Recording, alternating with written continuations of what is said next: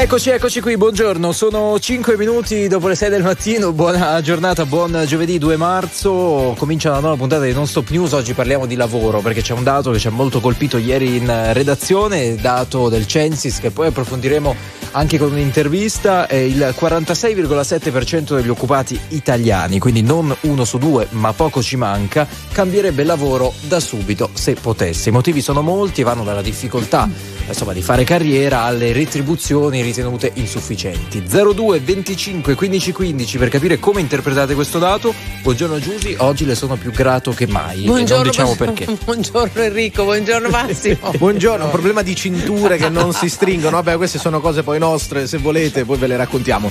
No, è molto interessante il dato perché evidentemente il 46,7% è, è, è un numero importante. Quante persone vorrebbero cambiare la loro eh, situazione lavorativa? Se anche voi siete tra questi 02 25 15 15 ma non solo proviamo a capire il fenomeno. Sempre questi dati testimoniano come ci sia stata una diminuzione del numero dei giovani occupati in, in circa 10 anni quindi meno 7,6% di giovani occupati. Poi bisogna fare delle riflessioni sulla mobilità lavorativa in Italia che è sempre stata molto bassa. Per esempio negli Stati Uniti si licenziano con molta facilità perché sanno che a breve troveranno un secondo lavoro cosa che in Italia non è, non è eh, per nulla allora raccontateci la vostra situazione anche via messaggio al 378 378 102 e 5.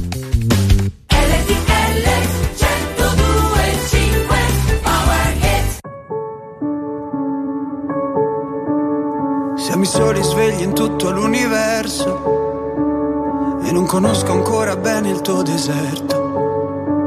Forse in un posto del mio cuore dove il sole è sempre spento, dove a volte ti perdo, ma se voglio ti prendo. Siamo fermi in un tempo così che solleva le strade, con il cielo ad un passo da qui, siamo i mostri e le fate.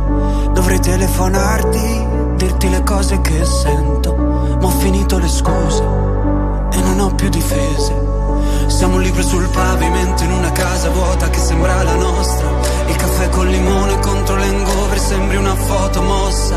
E ci siamo fottuti ancora una notte fuori un locale. E meno male. Se questa è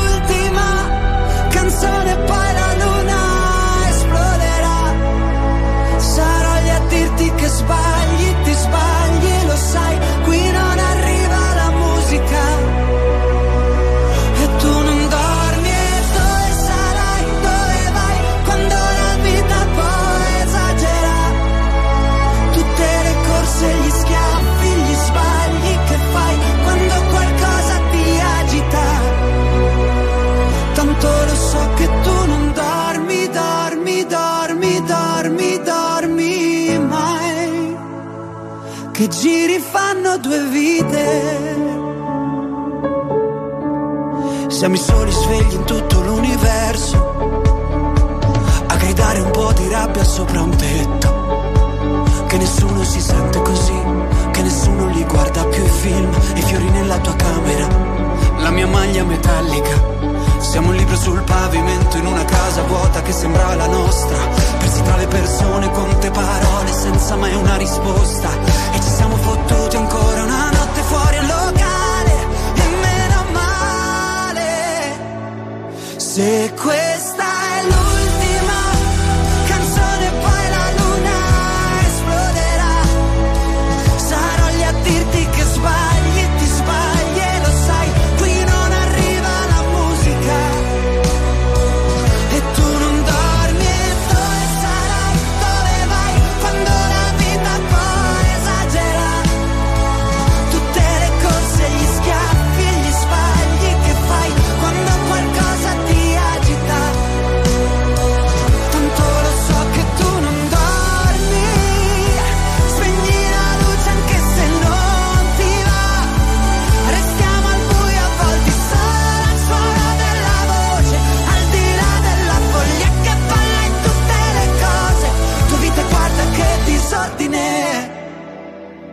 Se questa è l'unica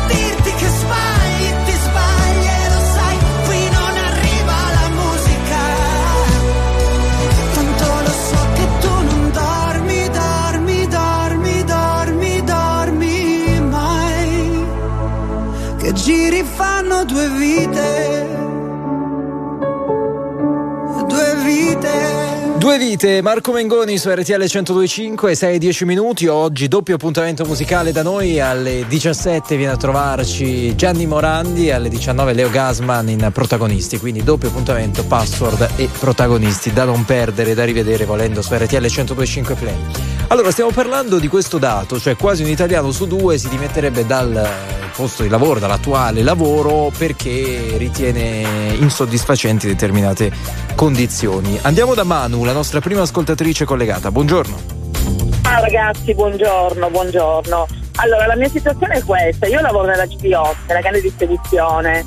E, mm, il problema è questo, che da me, come in tantissime altre aziende, non c'è meritocrazia. Cioè se non hai gli agganci, gli agganci giusti difficilmente cresci. E ho provato a fare domande ovunque. Il problema è che alla mia età, ho 48 anni, non mi prende nessuno. Ma Cioè, qual è la tua offerto posizione? Scusami, che, eh, grande distribuzione, ma Che- il con che ruolo? Sì, sì, cioè lavoro con il pubblico. Sì, ho capito, ma cosa fai? Fai la banconista, fai la cassiera, fai ah, cosa no, fai? faccio l'ostescassa, sì, faccio l'ostescassa. Sì, sì, sì.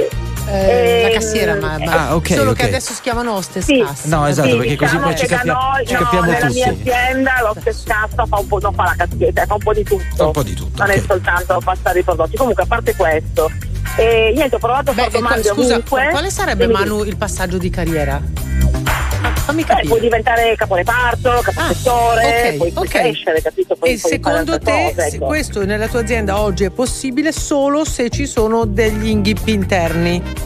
Oddio, mi, nel senso, eh, non, non voglio entrare nello specifico, ecco, non vorrei mettermi. Comunque sì, un po' funziona così, ecco, il meccanismo, questo come dappertutto, ecco. Cioè, quindi per, Il po- tanto usciamo dagli equivoci. Tu, da un tuo punto di vista, ti meriteresti un passaggio in avanti, ma non viene riconosciuto.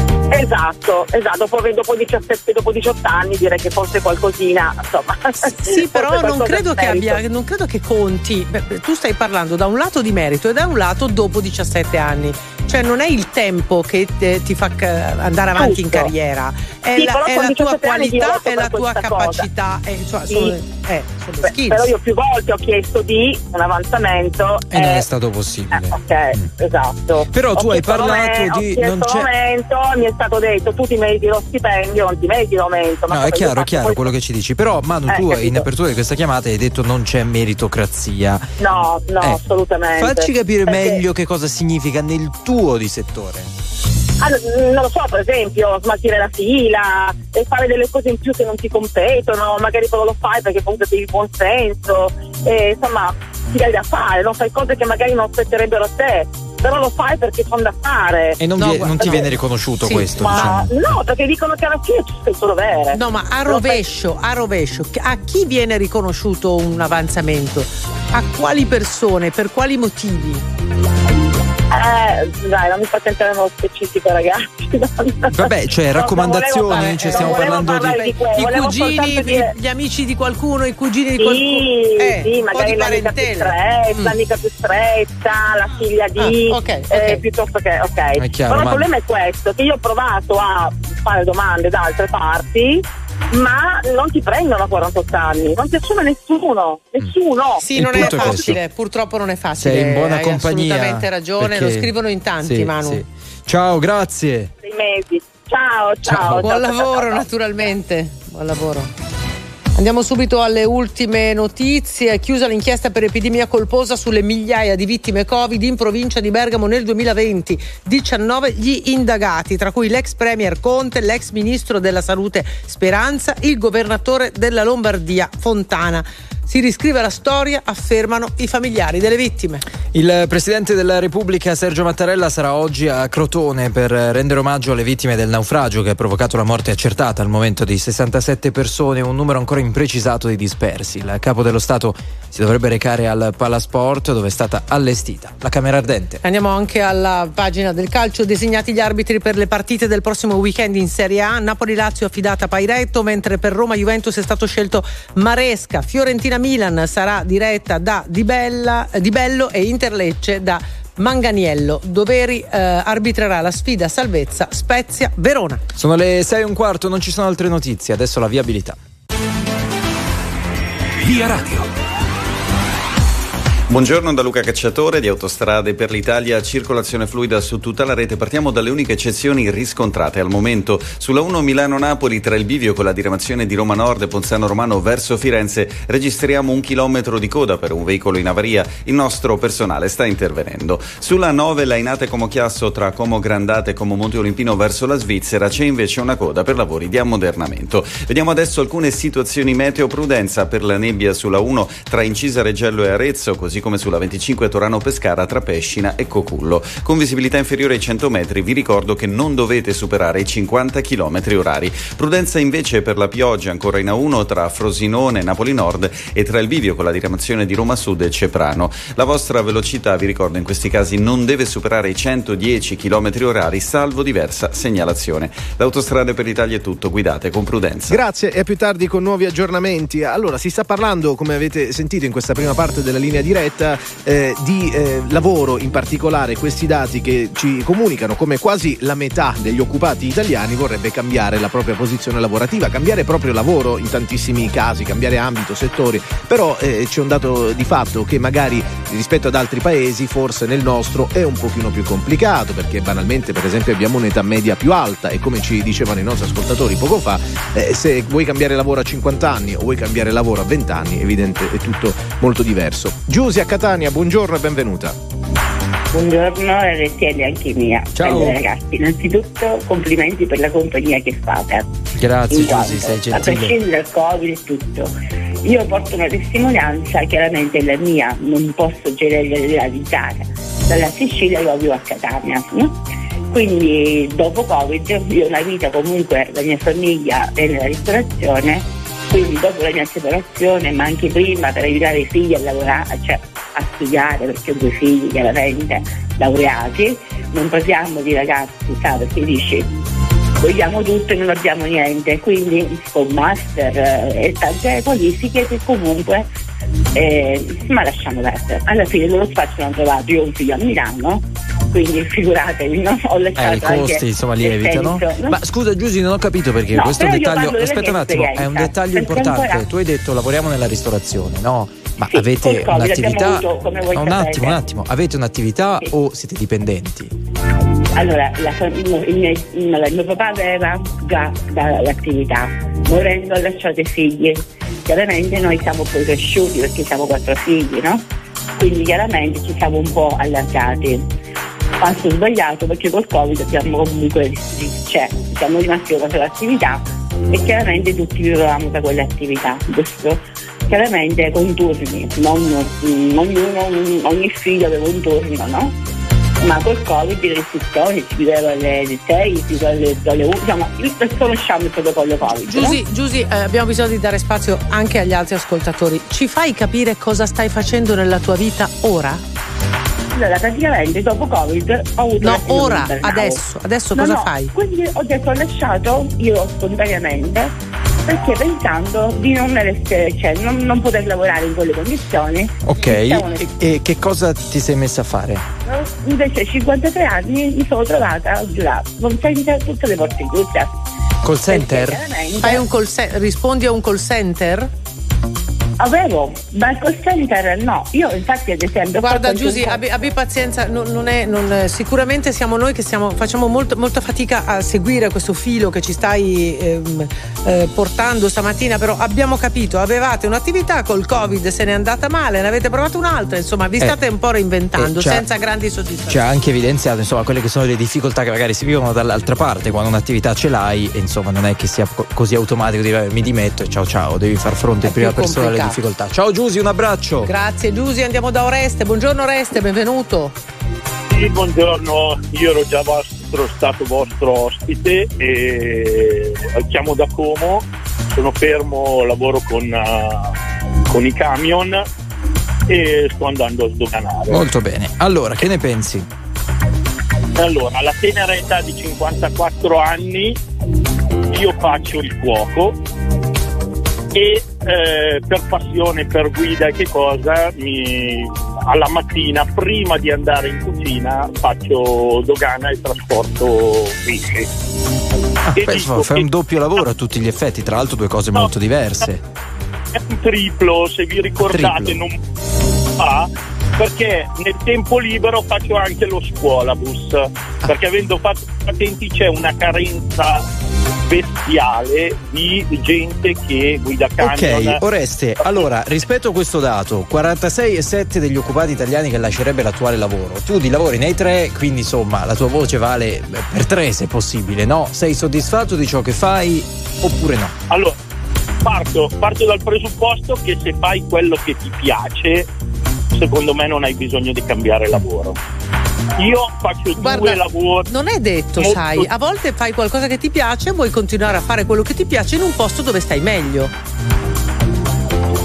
Sì, sì, però secondo me la manualità eh, nel- nella nostra Italia cambia, nel senso che se tu fai un lavoro manuale c'è in giro veramente tantissimo lavoro che ti aspetta.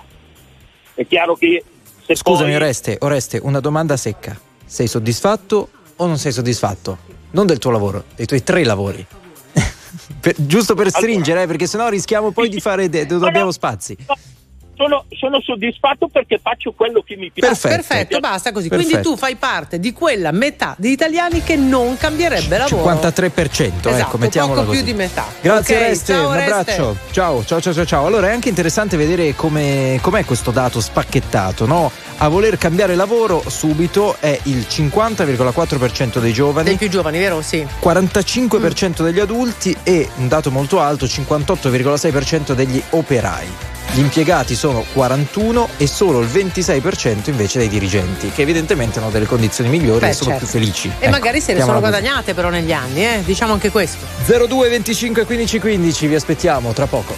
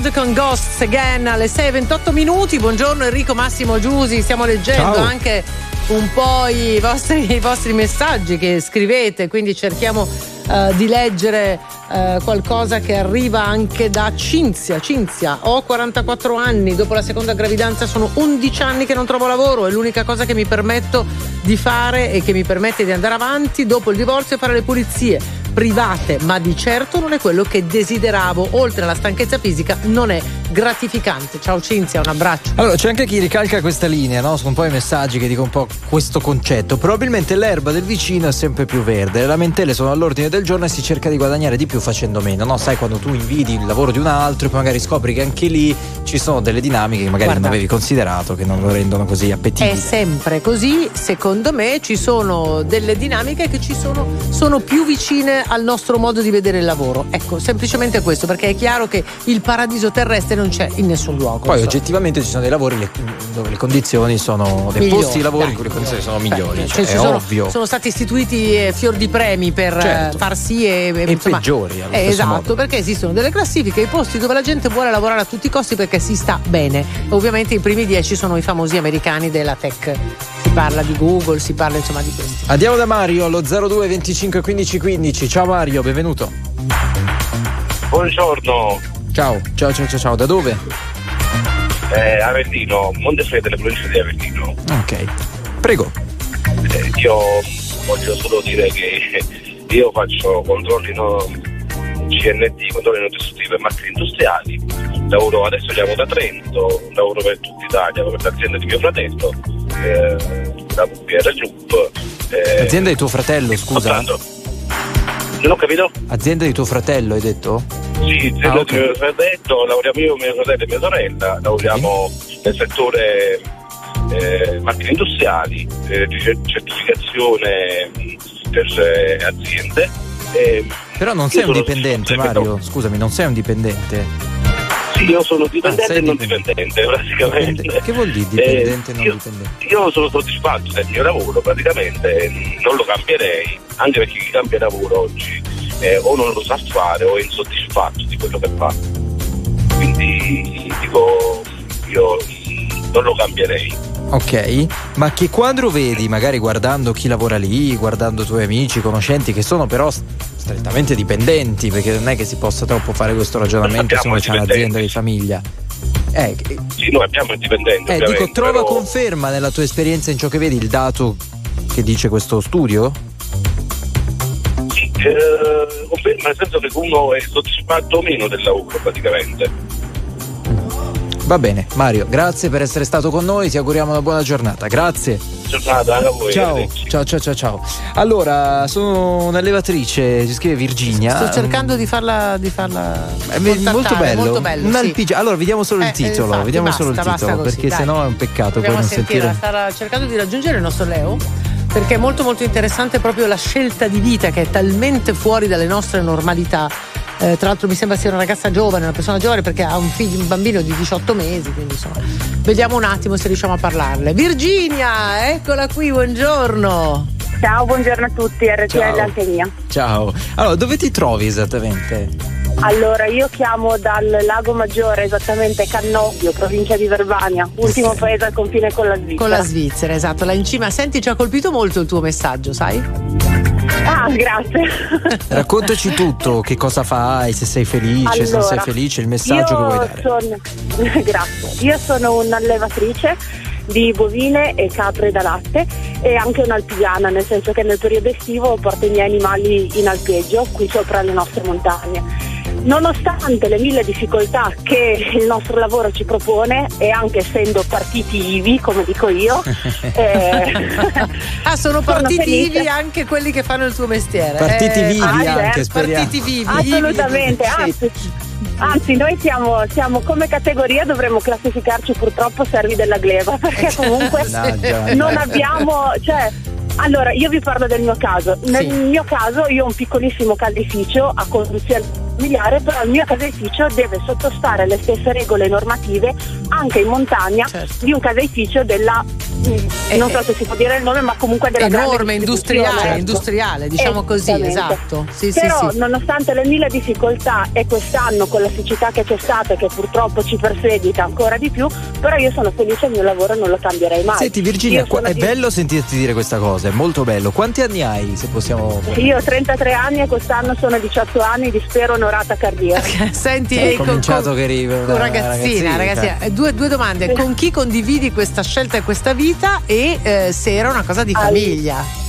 Allora, no, io sono non sono figlia d'arte, sono figlia di due ristoratori, però mio papà ad una certa età, facendo orari ed essendo proprietario dei ristoranti, comunque è cuoco, eh, facendo orari impossibili ha deciso di smettere e io e mio fratello, comunque appassionati da sempre di montagna, di animali, abbiamo cominciato ad aprire la nostra azienda agricola.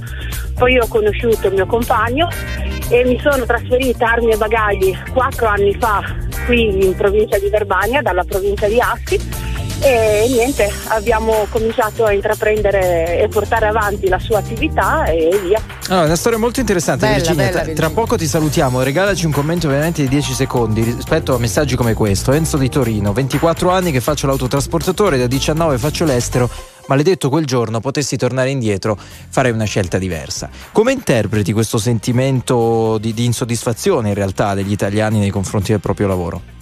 Allora, io comunque sono d'accordo in questo senso di soddisfazione perché comunque eh, l'Italia non è un paese per giovani, mettiamola così, e non è neanche un paese che eh, ti dà tantissimo forse rispetto a tante altre nazioni.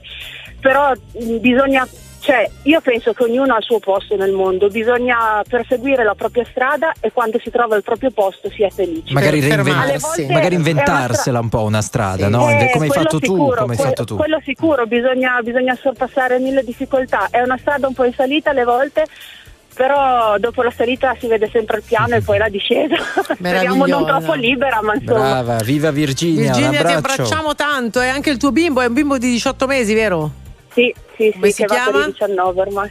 Gabriele, Gabriele. Un abbraccio. Chissà cosa farà nella vita poi quando Chi può cresce. dirlo, tu hai chi cominciato può dirlo? prestissimo, mi Guarda, sa che. sai, eh. che sai che tante volte mi viene da dire che non so che mondo gli lascio, però io spero di, di lasciargli il meglio, perché di ingegneri e di, e di scienziati a questo mondo ne abbiamo già tanti, ne abbiamo però abbiamo abbastanza. bisogno anche di persone che sanno sentire il vento e allevare una capra, una mucca, mungere del latte Fantastica. e cercare di sopravvivere, mettiamola così. Ti abbracciamo Virginia, è stato bello. Ciao. Ciao, buona grazie giornata. a voi, grazie mille, buona giornata. La Premier Giorgia Meloni a New Delhi, in India, in occasione del G20. Al Palazzo Presidenziale la cerimonia di benvenuto, poi gli incontri con il Primo Ministro Modi e la Presidente della Repubblica d'India Murmu. Rafforzeremo i nostri rapporti bilaterali con l'India, ha dichiarato la Premier Meloni.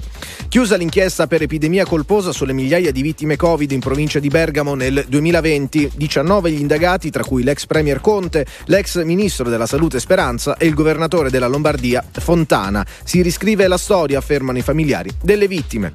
Il Presidente della Repubblica Mattarella sarà oggi a Crotone per rendere omaggio alle vittime del naufragio di Cutro. Il capo dello Stato visiterà il Palasport dove è stata allestita la Camera Ardente con i 67 feretri.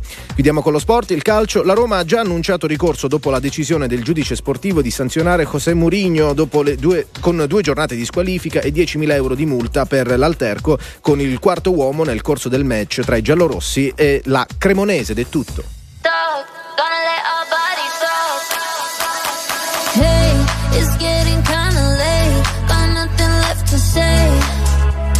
So let me change the conversation. Words only get in the way.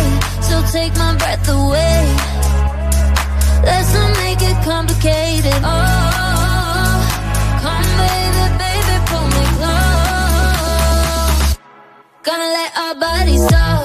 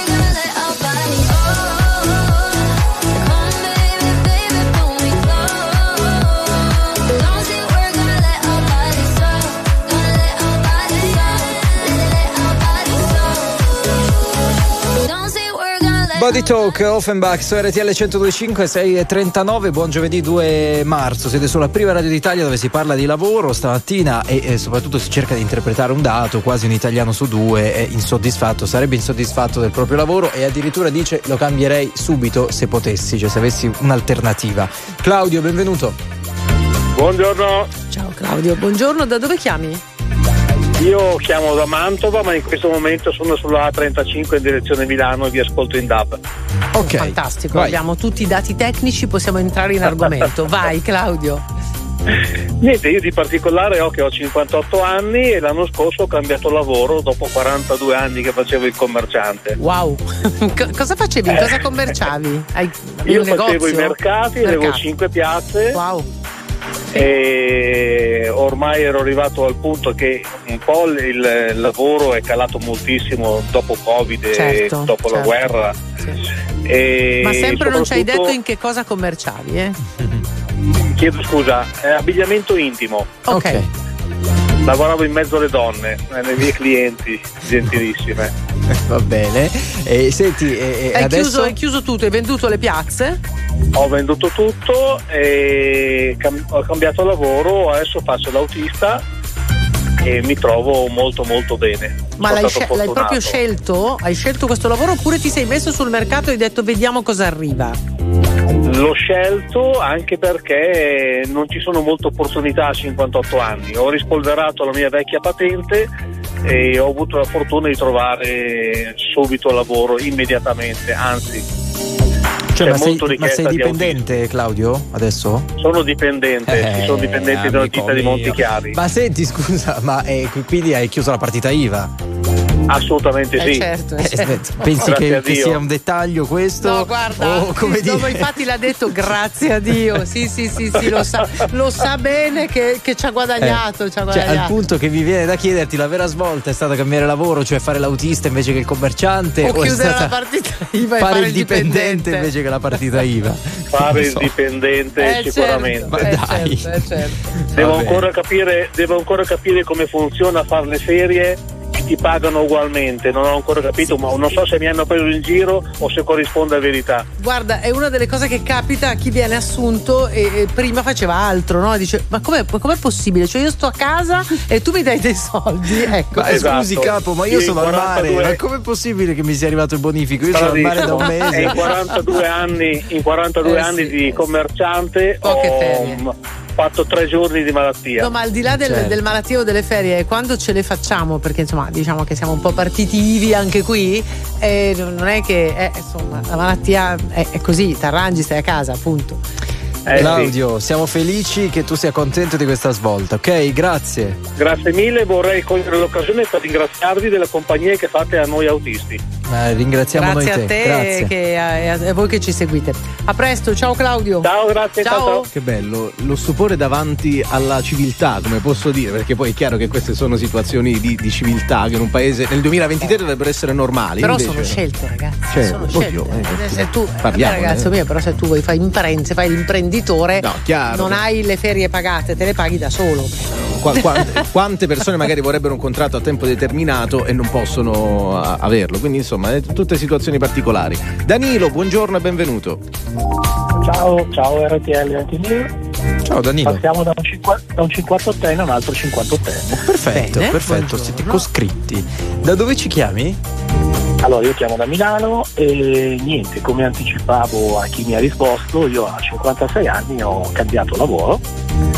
eh, perché vabbè, ovviamente per il discorso del Covid ero in un'azienda dove c'è stata un po' di speculazione con questo Covid e siamo stati messi in cassa integrazione quando avevamo una marea di lavoro e abbiamo continuato a lavorare tantissimo, a me la cosa non è piaciuta e ho cambiato lavoro rimanendo sempre nel settore. Nel settore. insomma, nel- Ok. Quindi la, la prima domanda è: è stato facile trovare?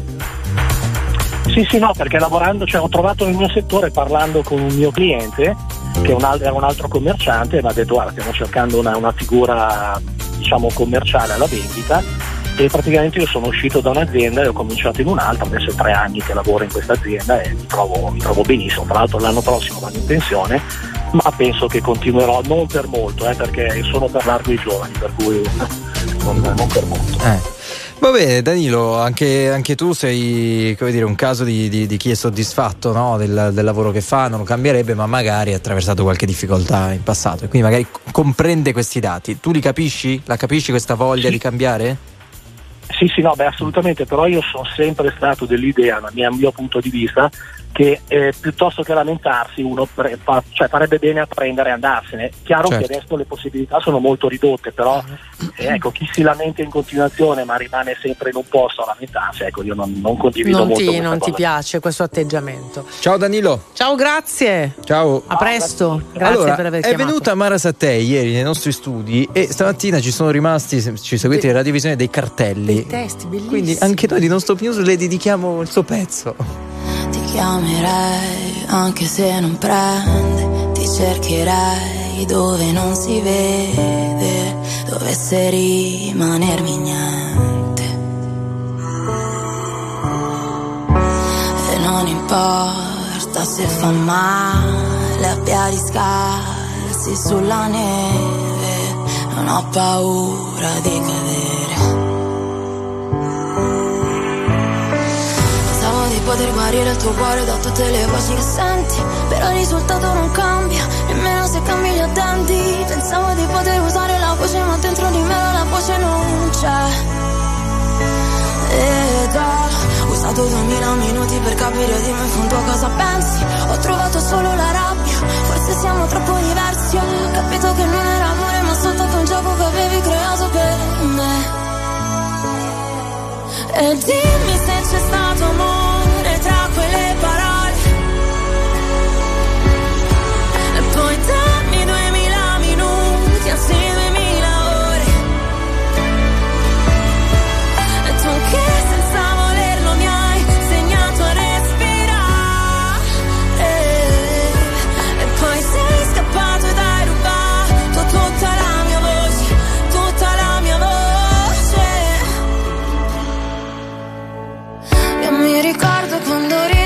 a casa stanco e sotterravi i tuoi problemi dentro fiumi d'acqua ogni volta mi dicevi che la colpa era la mia. Non ti importava di distruggere i nostri momenti, i lividi sopra il mio corpo erano solo segni che quel mare che ti porti non andrà più via. Pensavo di poter guardare le cose da un punto di vista diverso Però il tuo non cambia, non entri mai nel mio universo. Pensavo di poter usare la voce ma dentro di me la voce non c'è. Ed ho usato duemila minuti per capire che in fondo tu eri diverso. Cercassi nel buio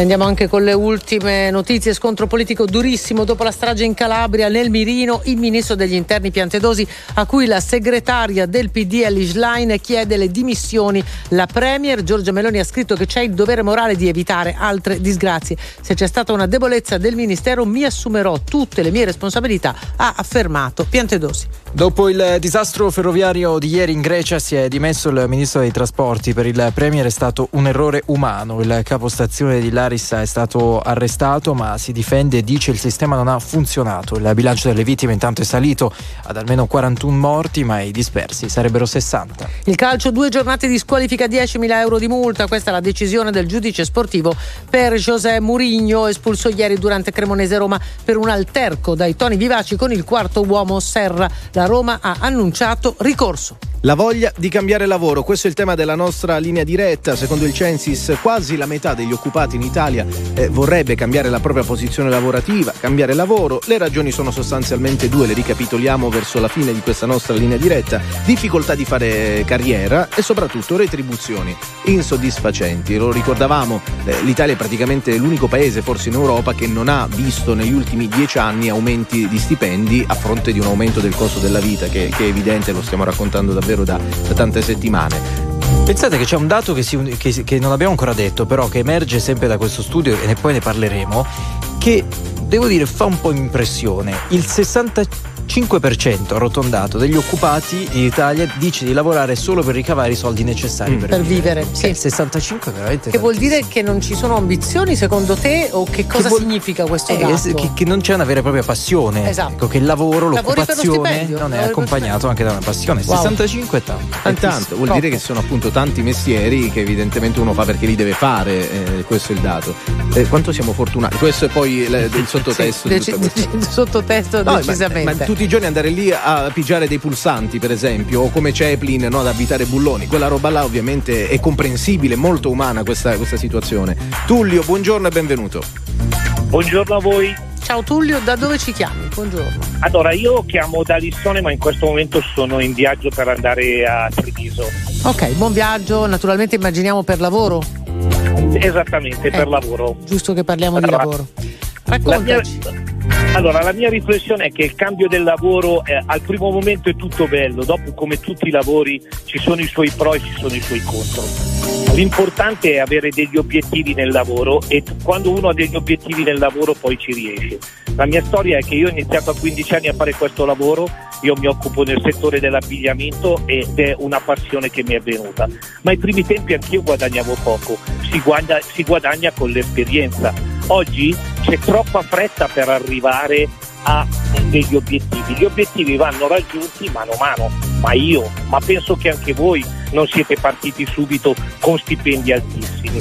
E poi c'è tanta meritocrazia a essere eh, solidari nell'azienda, cioè non è che uno appena appena c'è un raffreddore si sta a casa dal lavoro perché ci sono dei diritti, ci sono dei diritti ma ci sono anche dei doveri. Secondo me Qui eh, Tullio, eh, tu ti metti un po' dalla parte eh, dei datori di lavoro, cioè una versione Io, che non certo, avevamo ancora sentito, ma è molto interessante. al 100% dal porto dei, dei- dei datori di lavoro perché i datori di lavoro io vi faccio un esempio io sono un fortunato guadagno molto bene nell'azienda in cui lavoro è un'azienda seria che al 5 di ogni mese paga gli stipendi correttamente però per, per pagare il mio stipendio ne paga due volte tanto quello che dà a me Eh, No, eh, beh, sì, no, certo, qui fai leva sui costi, sui Questo costi che hanno le succede aziende. in qualunque No, no, ma azienda. infatti, ma- Cioè, il, costo, la- il costo di un dipendente è di questo genere in qualunque ambito. Cioè l'azienda ti, ti dà mille e se va bene ne spende 1.800 per te. Sempre. Eh, allora, Se va bene. par- allora, par- parliamo, parliamo in, in un'azienda di un piccolo negozio. Uno che assume un ragazzo per un negozio commesso oggi le costa 38.000 euro all'anno. Sì. Eh, e quindi? E quindi eh, se bis- bisogna abbassare le tasse ai, ai datori di lavoro No, Tullio, più- tu hai ragione, tu hai ragione, però bisogna anche dire che c'è la seconda parte di, questo- di questi dati che ci dicono che non è solo una ragione economica, cioè c'è anche un'insoddisfazione eh, che prevale in quelli che fanno questa scelta, in quelli che vorrebbero dimettersi, che ha a che vedere magari, come ci diceva forse la prima, la seconda ascoltatrice che abbiamo mandato in onda, la grande distribuzione, la difficoltà di progredire, cioè di, di- no, di- di fare carriera, che va anche un po' al di là della- delle questioni economiche a Io, volte. io- io non sono d'accordo. No, no, cioè, ok, ok, c'è, c'è chiaro. chiarissimo, Io- c'è io chiarissimo sono- che tu non sei d'accordo. Io sono, io sono d'accordo su una cosa, che Sì. soltanto dando all'azienda e mettersi in mostra all'azienda non c'è azienda che non guarda eh, al futuro anche nei giovani che hanno voglia di mettersi in discussione. Dai, insomma, tu di dici Tullio, se uno è bravo, se uno si impegna, Se se, uno merita, dimostra di fa metterci carriera, volontà e gli No, altri poi lo no, riconoscono. no, non c'è dubbio perché io lavoro oggi con dei ragazzi anche giovani molto più smart di me nel computer perché a 60 anni eh, eh, Sì. eh, io ho dei Sì, limiti, sì. ho magari ho, ho più bravura a prendere misure. Eh, però ma sono bravi, capace- insomma, li facciamo Sono crescere sti molto- ragazzi. I Bene, giovani bene. bisogna farli crescere. Beh, Bravo sì. Tullio, Ciao, ti abbracciamo. Tullio. Dobbiamo Ciao, ciao, salutarci, devi Tullio. Siamo in rosso, se Ciao. no non mandiamo più in onda nessuno. Ciao. I've heard people say that too much of anything is not good for you, baby. But I don't know about that. As many times as we've loved and we've shared love and made love, it doesn't seem to me like it's enough. It's just not oh, enough, baby. It's just not enough. Oh, oh, My can't get enough of your love. Girl, I don't know, I don't know why. Can't get enough of your love. Lord, some things I can't get used to. No matter how I try. It's like the more you give, the more I want. That's no lie. Oh no, baby. Tell me, what can I say? What am I gonna do? How should I feel when everything is you? What kind of love is this that you're giving me? Is it in your kiss or just because you're sweet? Girl, all I know is every time you're here, I feel a change.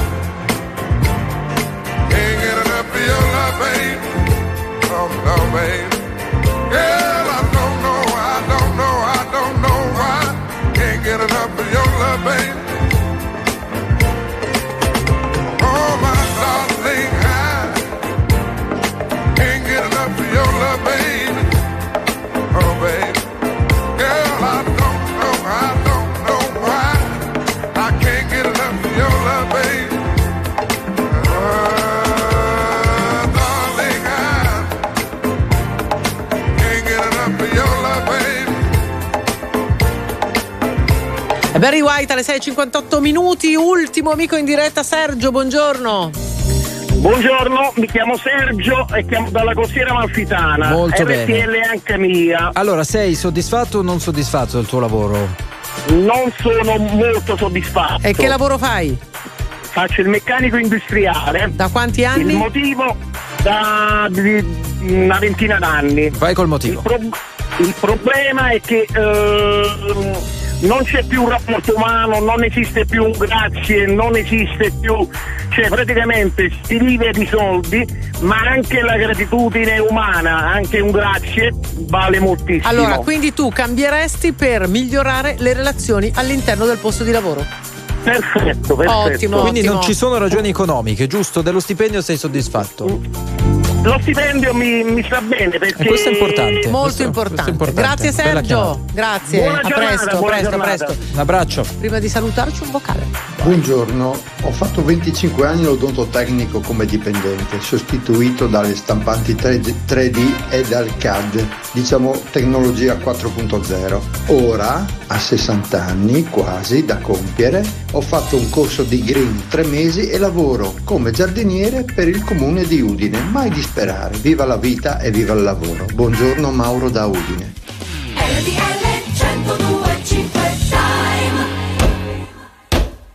Le 7 in punto anche a Cogoleto, in provincia di Genova.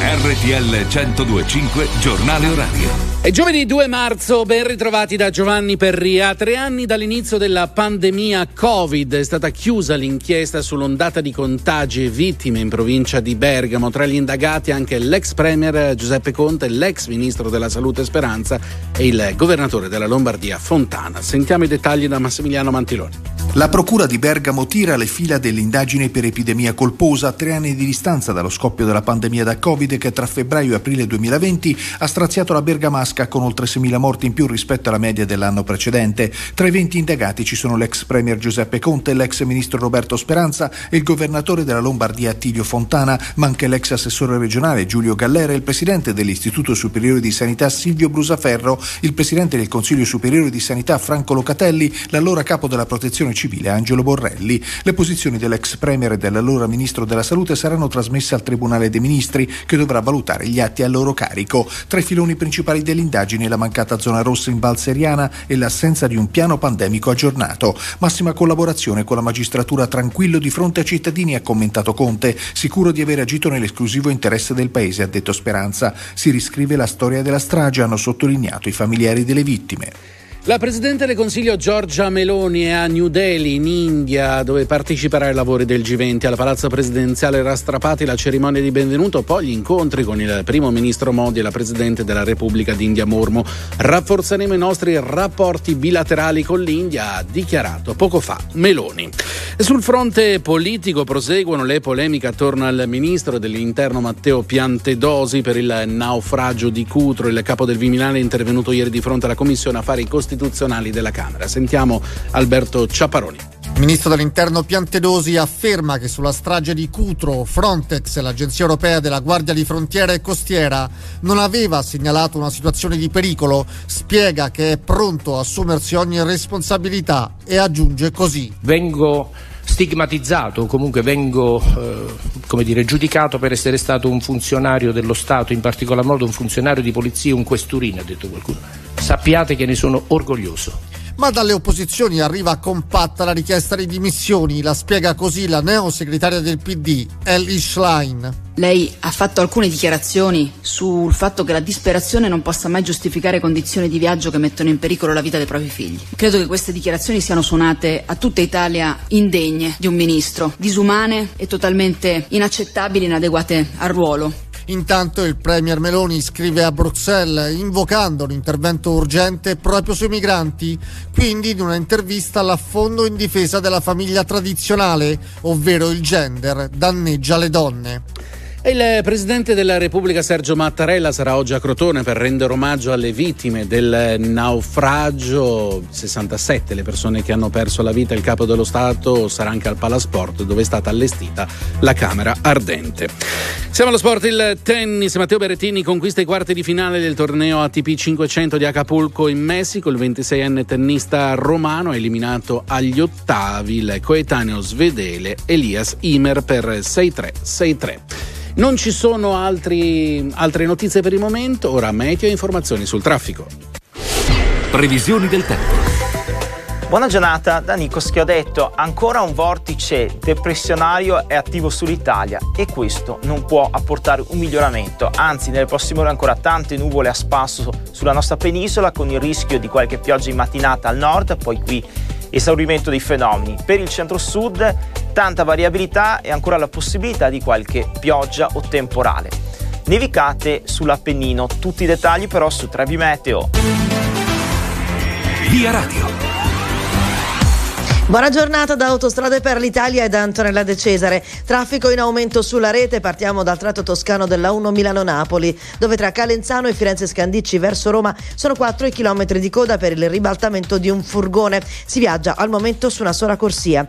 Ancora sulla 1 Manellazio, tra la diramazione di Roma Nord e Ponzano Romano verso Firenze, le code sono per il traffico congestionato, si percorrono in 20 minuti, il doppio rispetto al solito. Sempre nel Lazio, nella zona est della capitale, ci sono 6 km di coda su tutto il tratto urbano della 24 Roma-Teramo per raggiungere la tangenziale est.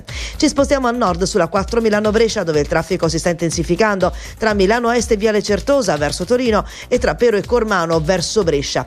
Chiudiamo con la Liguria e la 10 Genova 20 miglia dove tra Varazza e il bivio con la 26 dei Trafori verso Genova.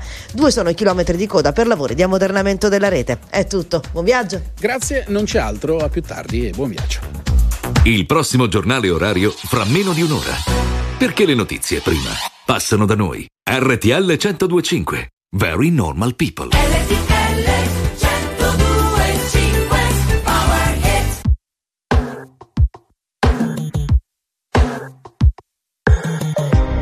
Cosa c'è? C'è che mi fa agitare? Cosa ti aspetti se sai già come va a finire? Nascoste dal velo più sottile, tutte le mie paure che anche stanotte si avvolgono su di te. E sono un brivido a volte, ma sto periodo non è facile. Tu vuoi una donna che non c'è. E se ci pensi il nostro amore è nato appena, ma già finito male.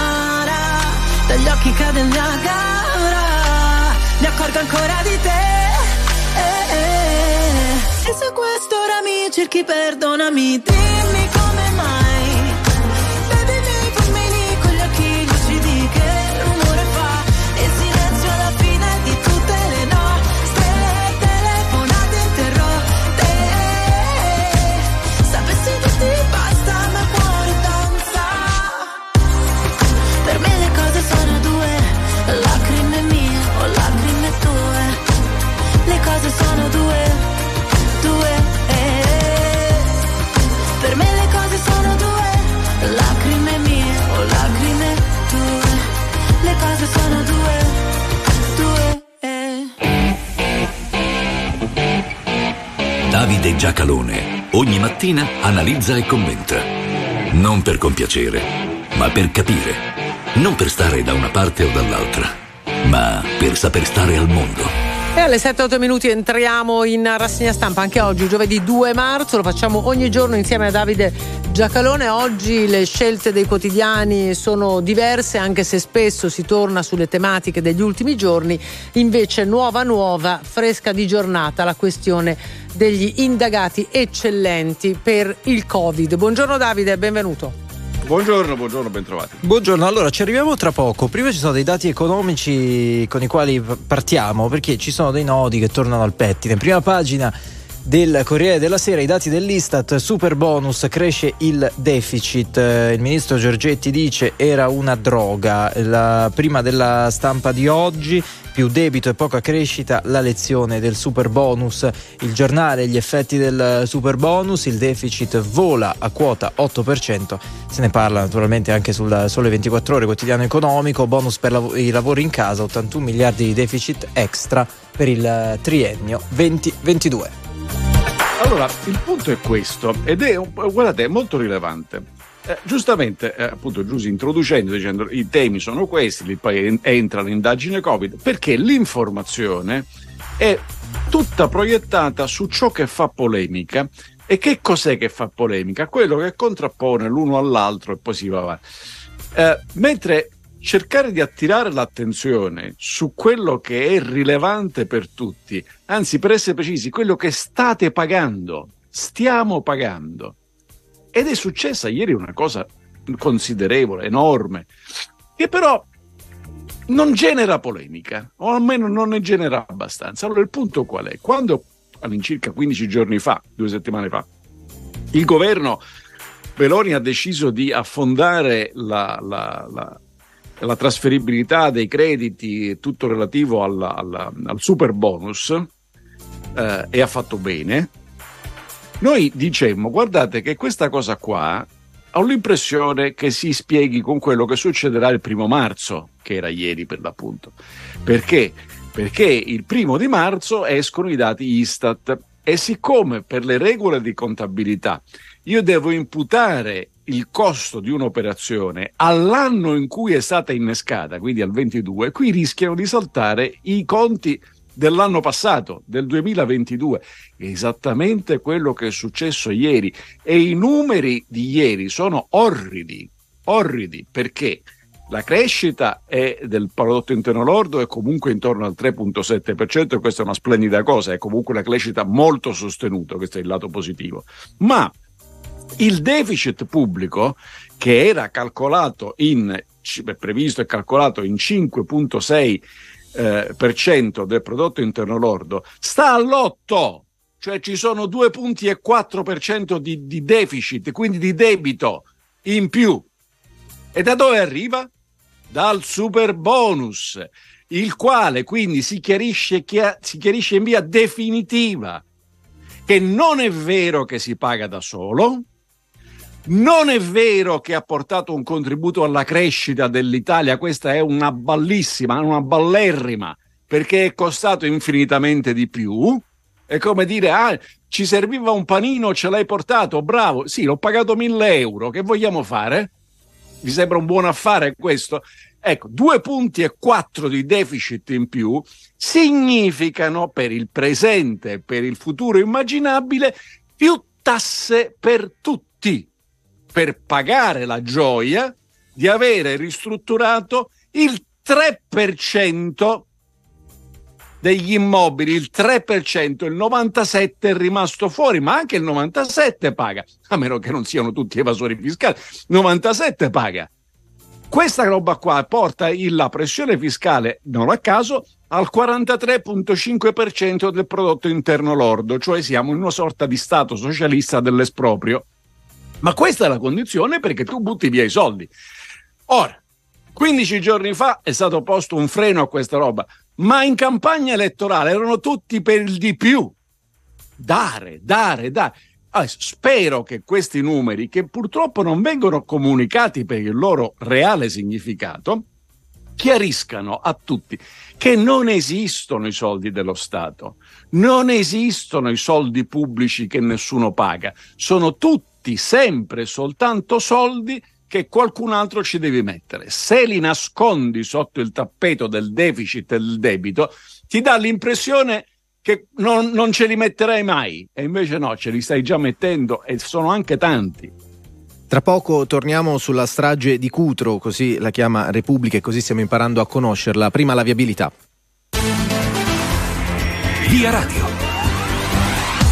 Grazie e ben ritrovati da Autostrade per l'Italia e da Antonella De Cesare. Il traffico in aumento sulla rete, partiamo dal tratto toscano della 1 Milano-Napoli dove tra Calenzano e Firenze Scandicci verso Roma sono 4 i chilometri di coda per il ribaltamento di un furgone. Al momento si viaggia su una sola corsia. Ci spostiamo al nord sulla 4 Milano-Brescia dove il traffico si sta intensificando tra Monza e Viale Certosa verso Torino e tra Pero e Cormano verso Brescia. Poi sempre in Lombardia sulla 9 Lenate Chiasso le code sono tra Como Grandate e Como Monte Olimpino per quanti viaggiano in direzione della Svizzera al momento di 2 km. Poi andiamo in Liguria sulla 10 Genova 20 miglia tra Varazze e il bivio con la A26 dei Trafori verso Genova. Qui i 2 km di coda sono per lavori di ammodernamento della rete. Il tratto si percorre in circa 20 minuti, il doppio rispetto a condizioni di traffico regolare. Da Autostrade per l'Italia per il momento è tutto. Buon viaggio. Grazie e a più tardi con nuovi aggiornamenti. Riprende la rassegna stampa con Davide Giacalone. Partiamo, come detto, dalla prima di Repubblica. Processo alla Guardia Costiera. Il soccorso marittimo a Roma e Reggio Calabria decise di non avviare un'operazione, questa è la ricostruzione, eh, la- un'operazione SAR per la barca di migranti in base alle direttive sulla difesa dei confini. Il ministro Piantedosi dice sono orgoglioso di essere un questurino, così lo hanno definito. Salvini sotto assedio, Meloni si appella alla UE ma eh, comincia a dubitare della linea dura. Il Corriere della Allora. Sera, errori o omissioni, perdonami Davide, aggiungo due Scusa, titoli. scusa. Dal Corriere della Sera, errori o omissioni, naufraghi senza soccorsi. Schlein dice ora Piantedosi lasci, lui replica sono pronto a prendermi le mie responsabilità. Infine la stampa eh, apre proprio con le parole della nuova leader del PD, Piantedosi deve dimettersi. A te Davide. Sì, scusa, il, il- allora, questurino non c'entra niente, ognuno è orgoglioso di quello che è. Il decreto eh, che è stato emanato si può condividere, non condividere, secondo me è pieno di errori, ma non c'entra assolutamente niente. La questione, eh, ovviamente sono aperte le indagini, quando sono aperte le indagini non c'è processo per nessuno, sono le indagini, poi staremo a vedere eh, ehm, su cosa apertono le indagini. Forse questa è l'unica cosa che dire, all'opinione pubblica può essere utile sapere, anche per, per- per- per pensare, per riuscire a farsi un'opinione, ma almeno bisogna farsela su delle cose reali. Allora, punto numero uno, l'inchiesta è italiana, la procura calabrese, non è che c'è qualcuno che ci sta inquisendo. Punto numero due, Frontex siamo sempre noi, cioè è sempre un'agenzia europea, ma siamo sempre noi a comporla. In ogni caso, Frontex ha dato l'informazione che c'era questa, questa imbarcazione. Punto numero tre, il problema nostro, quello su cui immagino l'indagine continuerà a cercare di scavare, è che il contrasto c'è, ma non è fra Frontex e la Guardia Costi- Costiera, è fra la Guardia di Finanza e la Guardia Costiera.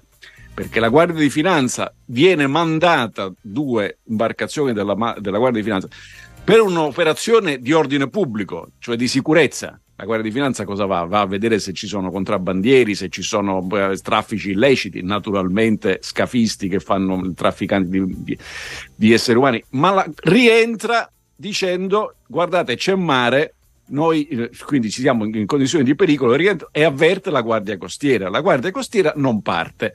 Dice il comandante della Guardia Costiera in quelle condizioni di mare noi avremmo potuto tranquillamente salvare questa gente. Dove sta l'errore? Non lo so io, non lo sapete voi, non lo sanno quelli che fanno i titoli. C'è una un'indagine in corso. Il contrasto importante è tra quello che è messo nero su bianco dalla Guardia di Finanza e quello che ha fatto o non fatto, questo deciderà l'indagine, la Guardia Costiera. Tutta roba italo-italiana. Si scaricare il, bar- scaricare il barile fuori è, è- è- è viltà. Detto ciò, ogni volta che invoco l'intervento dell'Europa e per la miseria si chiama Unione Europea, l'Europa è un continente, quella si chiama Unione Europea, ecco, ogni volta che invoco l'intervento dell'Unione Europea dovrei cercare di ricordarmi tutte le volte che gli ho impedito di occuparsi di questa materia, così tanto per mettere un po' d'ordine mentale. Allora, 7 e 18 minuti, lo dicevamo, alcuni quotidiani ci aprono, lo fa il Corriere, Covid, indagati eccellenti, sotto accusa anche Conte, Speranza e Fontana, l'ex Premier dice sono tranquillo. Lo stesso titolo, non in apertura, lo troviamo sulla stampa, molto simile, Covid a Bergamo, indagati Fontana, Conte Speranza, epidemia colposa, l'apertura eh, a questo la dedica anche il giornale, Conte e Speranza, indagati per il Covid. Chiusa l'inchiesta sulla mancata zona rossa a Bergamo nel 2020, ci sono anche Fontana e Gallera. Per la verità ci sono un po' tutti nella, nell'indagine, c'è l'Istituto Superiore di Sanità, cioè un po' tutti quelli che ci hanno dovuto in qualche modo occuparsene. E, allora, qui la questione è che eh, sono stati commessi errori. Ah, all'inizio io, io credo che si possa dire sicuramente sì, ma volevo vedere come si faceva, come si sarebbe potuto non commetterli, nel senso che ti sei trovato, sono stati commessi praticamente in tutto il mondo. Quindi non è questo il punto, il punto è l'eventualità che dietro un errore ci sia una mancanza, perché la volontà credo eh, sia esclusa adesso su via, eh, ma ci sia una mancanza. E in questo senso devo dire che a questo giro si esprime il procuratore, al contrario della vicenda di Crotone, dove ieri il giudice delle indagini preliminari si è lasciato andare a una prosa sciatta ed esibizionista, del quale se solo fossi ministro della giustizia avvierei comunque una questione disciplinare, perché no, negli atti giudiziari non si deve divagare in letteratura, che ciascuno ci mette quello che gli pare. Al contrario del GIP dei- di- che, che si è occupato della questione di Crotone, qui eh, leggo le dichiarazioni del procuratore di Bergamo, il quale dice che sono, emer- eh, lei testualmente, sono emerse delle criticità e aggiunge abbiamo ritenuto che tutto il materiale investigativo sia sottoposto anche ad altri occhi e non solo a quelli della procura. Non ha torto, Cioè, credo, che, credo che- che sia, che sia giusto, nel senso che noi abbiamo, sia- dobbiamo indagare per mestiere, abbiamo indagato, abbiamo raccolto questo materiale, delle questioni ci sono. Possibile che solo perché non ci può essere la volontà di nessuno di avere ammazzato o creato una strage, ma insomma perché manca questa volontà o forse perché non vedo il dolo, non lo so. Eh, tengo le carte, le leggo solo io, sono carte di interesse pubblico, quindi credo che abbia ragione. Poi magari ci interroghiamo se è possibile che ogni volta che bisogna approfondire qualche cosa si deve andare sempre in tribunale, ecco, forse ci manca una sede in cui questo possa essere fatto senza chiamare in causa l'accusa di carattere penale. Comunque non vedo come la procura di Bergamo potesse agire diversamente. Detto ciò, ovviamente tutti quelli che hanno ricevuto l'avviso di garanzia vale sempre, comunque, per tutti e tutte le inchieste, insomma da considerarsi innocenti fino a prova e sentenza del contrario. Tra poco torniamo in rassegna stampa con nuovi temi da approfondire con Davide Giacalone. Prima i titoli sportivi. Milan e Inter, stadio sprint, questa è l'apertura della Gazzetta dello Sport. Cardinale incontra il sindaco Sala e il governatore Fontana. In taglio più basso, Juve con Pogba tutto è possibile, Paul è la scalata al quarto posto. Corriere dello Sport, assolvete Mu, punite Serra, una chiara presa di posizione, due turni a José, carriera a rischio per il quarto uomo, la Roma presenta ricorso, squalifica da togliere. In taglio ancora più basso si parla di motori, parla Hamilton, tornerò a vincere con la Mercedes. Tra poco ancora a rassegna stampa ci sono altri temi da approfondire, vi aspettiamo qui sempre con Davide Giacalone. Sono le 7.26 minuti, buon giovedì 2 marzo, torniamo in rassegna stampa con Davide Giacalone, pagine interne della stampa con un richiamo in prima. Cassazione, prima donna presidente, il eh, capo dello Stato Mattarella dice doti di altissimo eh, livello e c'è eh, appunto un'intervista dopo la nomina di Margherita Cassano. Allora, c'è una, una vecchia storia polemica che c'era, ma com'è che le, magistrate, do- le donne magistrato sono tante, perché sono tantissime, e però ai vertici sono tutti maschi. E, e in passato mi sono preso qualche insulto perché rispondevo, no, guardate, non è una questione di sessismo, è la questione che nei mondi dove purtroppo si fa carriera per anzianità, le donne sono entrate dopo, vedrete che arrivano. È arrivata! ed è un fatto positivo, è stata nominata Presidente della Cassazione, eh, complimenti eh, e, e buon lavoro. Nell'esordire ha detto quello che non condivido, ma questo è irrilevante, e cioè che è contraria alla separazione delle carriere, perché in questo modo chi fa, gestisce la- l'accusa, cioè la procura, eh, essendo magistrato che è abituato anche a giudicare, raccoglierà delle prove anche a favore degli indagati. Se si trova 5 minuti ci fa qualche esempio, perché io ne ho diversi di procure che hanno inguattato il- eh, gli elementi di prova per, a favore degli indagati, mentre qualcuno che lei abbia trovati e portati ne ricordo sostanzialmente uno solo del passato e quindi se, ci- se dà un aiuto alla memoria collettiva saremo grati. Allora andiamo anche dalla nostra Premier Meloni che si trova a Nuova Delhi, a Nuova Delhi sono le 11 in questo momento, è già stata accolta, ha detto poco fa, è stata una splendida accoglienza, è il primo viaggio bilaterale in Asia dall'inizio eh, del mandato. Si legge sul Sole 24 ore stamattina, Meloni oggi in India per accordo su difesa e rilancio degli scambi. Allora è molto importante, questo viaggio è molto importante, a parte che sta dentro un- un'operazione G20, ci sono, ma anche per i rapporti bilaterali con l'Italia. Eh, difesa, parliamoci chiaro, qui ci si tratta di sostituire l'industria della difesa, quindi delle armi, eh, perché gli indiani tradizionalmente dipendono dai russi. Non è una cosa buona, eh, abbiamo l'appoggio di tanti, l'Italia potrebbe essere fornitore, per noi sono quattrini, sono affari e sono cose importanti. Sono armi, si chiamano armi, non è che si chiamano in modo diverso. Eh, secondo, eh, la- la- l'India è un grandi- grandissimo paese, si avvia a essere, fra qualche settimana, mese, diventa il paese più popoloso del mondo, finora se l'era giocata con la Cina, Eh, mh, è, è molto povero dal punto di vista del reddito pro capite, ma è molto in crescita e quindi è molto promettente, è molto inquinante, però ha accettato di diminuire l'inquinamento. Anche qui è un'occasione per l'Italia per, per tutta la tecnologia di decarbonizzazione, cioè ci sono molte cose importanti che possiamo fare con la Cina. Questo viaggio del Presidente del Consiglio, abituiamoci a considerarlo il Presidente del Consiglio di tutti, dell'Italia, non è che c'è uno solo ce n'è ogni volta, è, quello di tutti rappresenta gli interessi collettivi. Ricordo a qualcuno quelli che eh, non avremmo mai più dovuto parlare con l'India per la questione dei Marò e fortunatamente prevalsa una linea un pochino più ragionevole. Ancora un minuto Davide per andare nelle pagine interne del messaggero. Torniamo sul tema della siccità. Un super commissario anche contro la burocrazia. Troppi enti a gestire l'acqua. Sì, ma non è che troppi enti a gestire l'acqua abbiamo scoperto perché non piove. Troppi enti a gestire l'acqua sono lì da anni e bisogna metterli a posto. Eh, vedo che c'è anche una dichiarazione del Presidente, della Presidente del Consiglio che dice che bisogna fare presto. Nel 2020 dispersi un miliardo di metri cubi. No, ma ogni anno noi perdiamo l'85% di quella che casca dal cielo, ne perdiamo il 40% nei tubi.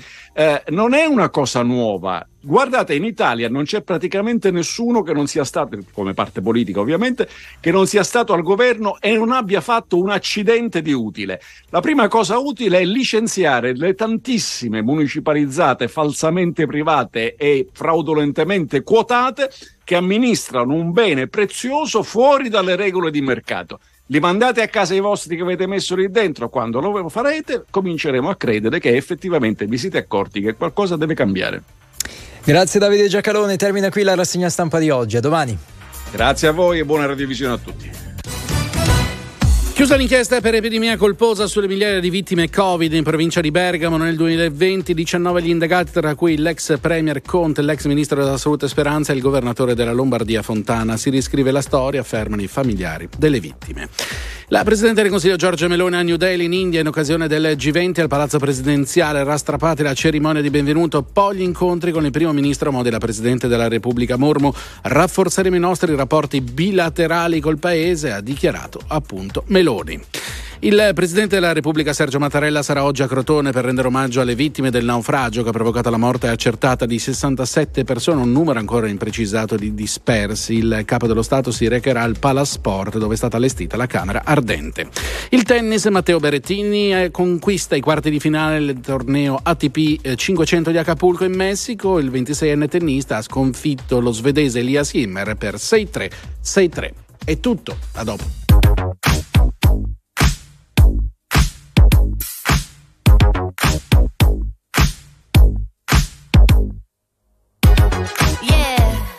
Cause girls is players too.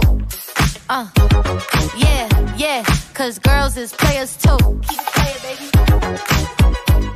Cause girls is players too. Bitches getting money all around the world, cause girls is players too.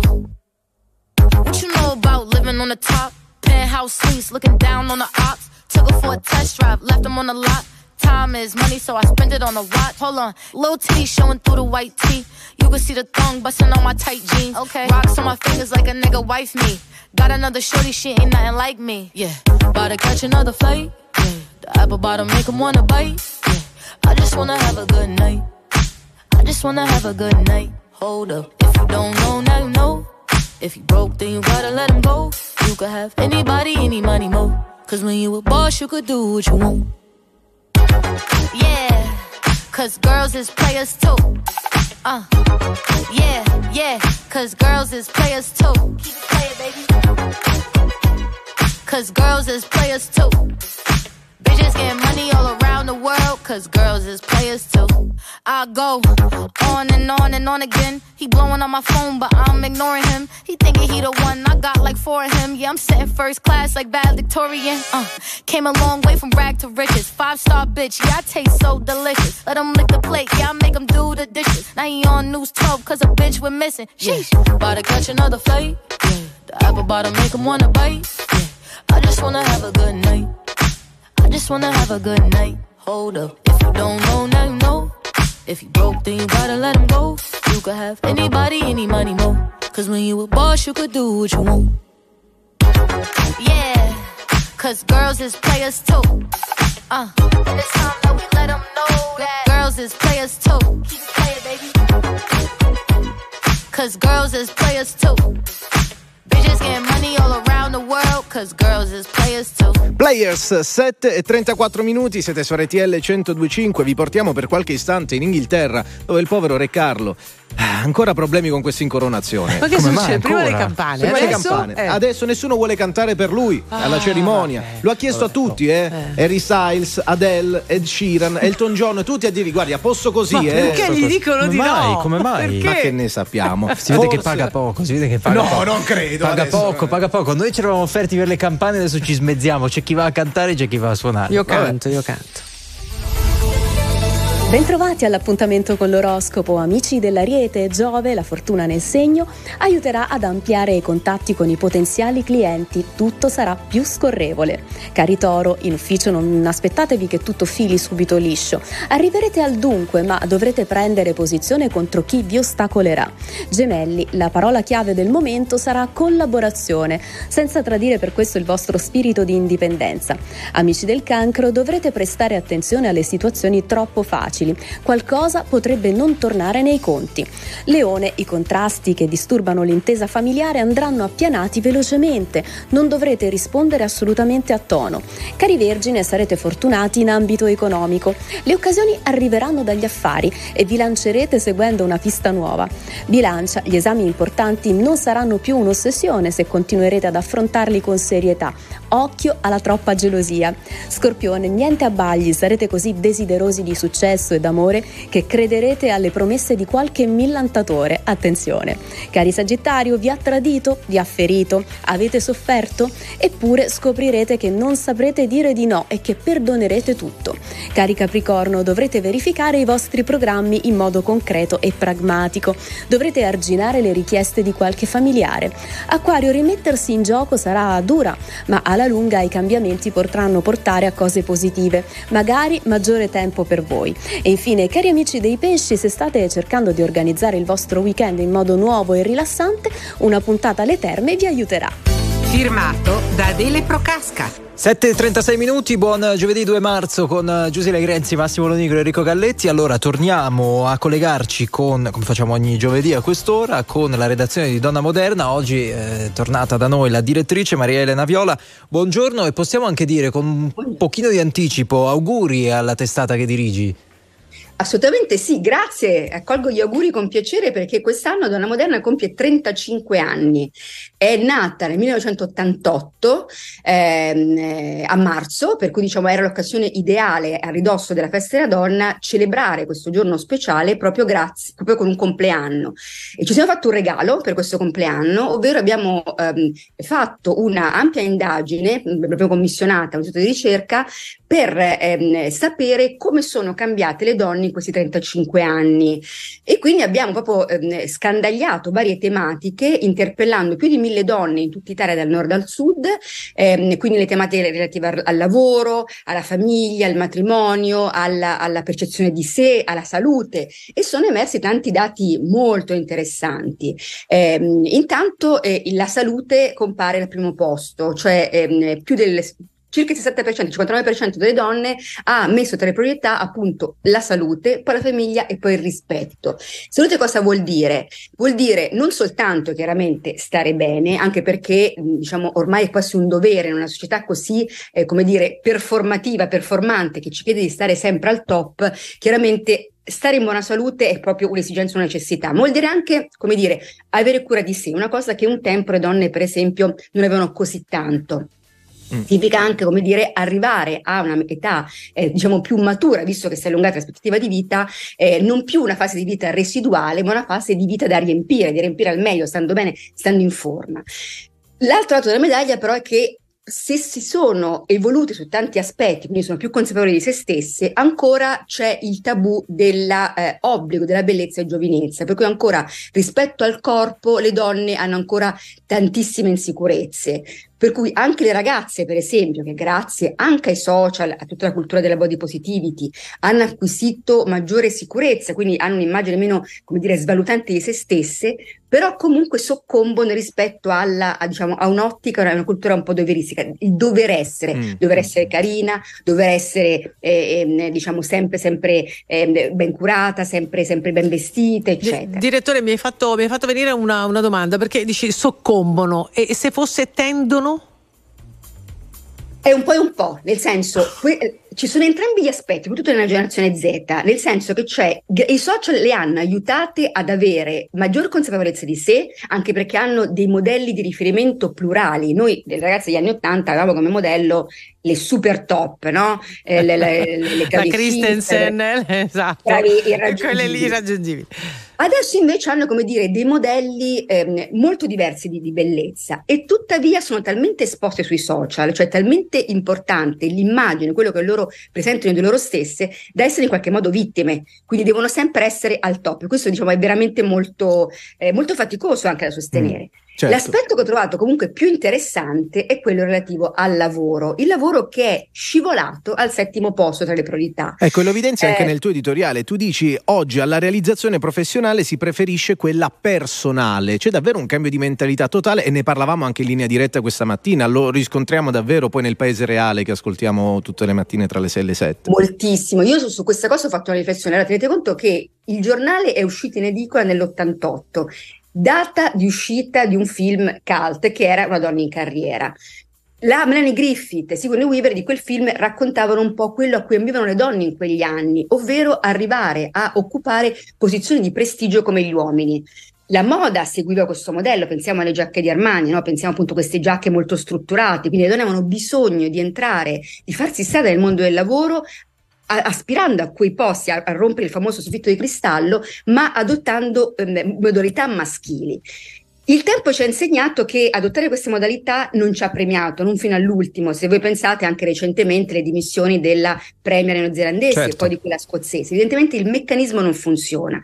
Tant'è che c'è una sorta non di ripiegamento in se stessi, ma di una nuova consapevolezza. Quindi sì, il lavoro è importante, ma non si cerca più dal lavoro potere, successo, con quella, con quella foga con cui la nostra generazione l'ha, diciamo, l'ha affrontato. Si cerca crescita personale. Cioè io lavoro per crescere, per divertirmi. Il divertimento nel lavoro e la passione sono veramente ormai fondamentali, anche perché diciamocelo, con un mercato del lavoro così asfittico, soprattutto nei confronti delle donne e dei giovani, a questo punto non puoi che, che spostare le aspettative. L'obiettivo Certo. non è fare chissà quale carriera, ma almeno nutrirti in qualche modo. E sulle posizioni di prestigio si ha proprio l'impressione che il momento di svolta sia adesso. Prima in rassegna stampa commentavamo insomma di questo ennesimo tetto di cristallo che viene giù no? con Margherita Cassano, prima donna a presiedere la Cassazione, pochi giorni fa Ellie Schlein per il Partito Democratico, la nostra Presidente del Consiglio e tutto il resto. Quindi la strada sembra davvero quella buona. Grazie alla direttrice di Donna Moderna, Maria Elena Viola. Non ci è Eh, sfuggito un dettaglio molto. lo vogliamo anche la prossima volta il micio che hai lì dietro le spalle. Dai, eh. infatti io stavo, infatti io tipo mi sposto perché Ma è meraviglioso, è la nostra mascotte, lo voglio. Come si chiama? Si chiama Pepe, da tanto che di solito passa sopra il computer. No, no, ce l'abbiamo alle spalle, Fa molto casa, fa molto risveglio mattina della colazione, siamo very normal people, quindi è un valore aggiunto. Grazie direttrice. Buon 8 marzo a tutti. Grazie, grazie. Ci sentiamo presto. Torniamo a sentirci presto. Tra poco, tra poco parliamo di patenti, di patente digitale, una proposta della Commissione europea che sta facendo discutere, si potrebbe già guidare, pensate, a 17 anni. Cioè, ma il dire. tesserino eh, sparirà? Mm, parliamone, non Probabile. Non c'è un amore senza una ragazza che pianga. Non c'è più telepatia. È un'ora che ti aspetto, non volevo dirtelo al telefono. Eravamo da me, abbiamo messo i police. Era bello finché ha bussato la police. Tu fammi tornare alla notte che ti ho conosciuta. Così non ti offro da bere, non ti ho conosciuta. Ma ora addio, va bene amore mio. Non sei di nessun altro e di nessuna io. Lo so quanto ti manco, ma chissà perché Dio ci pesta come un tango e ci fa dire Amore tra le palazzine a fuoco, la tua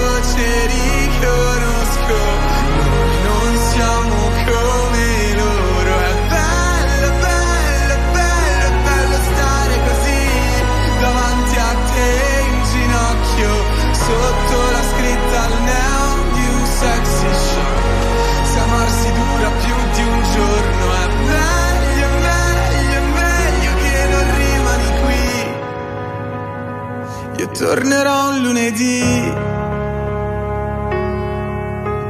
Come si salva un amore se è così distante? È finita la poesia. È un anno che mi hai perso e quel che sono non volevo esserlo. Eravamo da me, abbiamo messo i police. Ridevamo di te che mi sparivi nei jeans. Tornare alla notte che ti ho conosciuta. Così non ti offro da bere, non ti ho conosciuta. Ma ora addio, va bene amore mio. Non sei di nessun altro e di nessuna io. Lo so quanto ti manco, ma chissà perché Dio ci pesta come un tango e ci fa dire Amore tra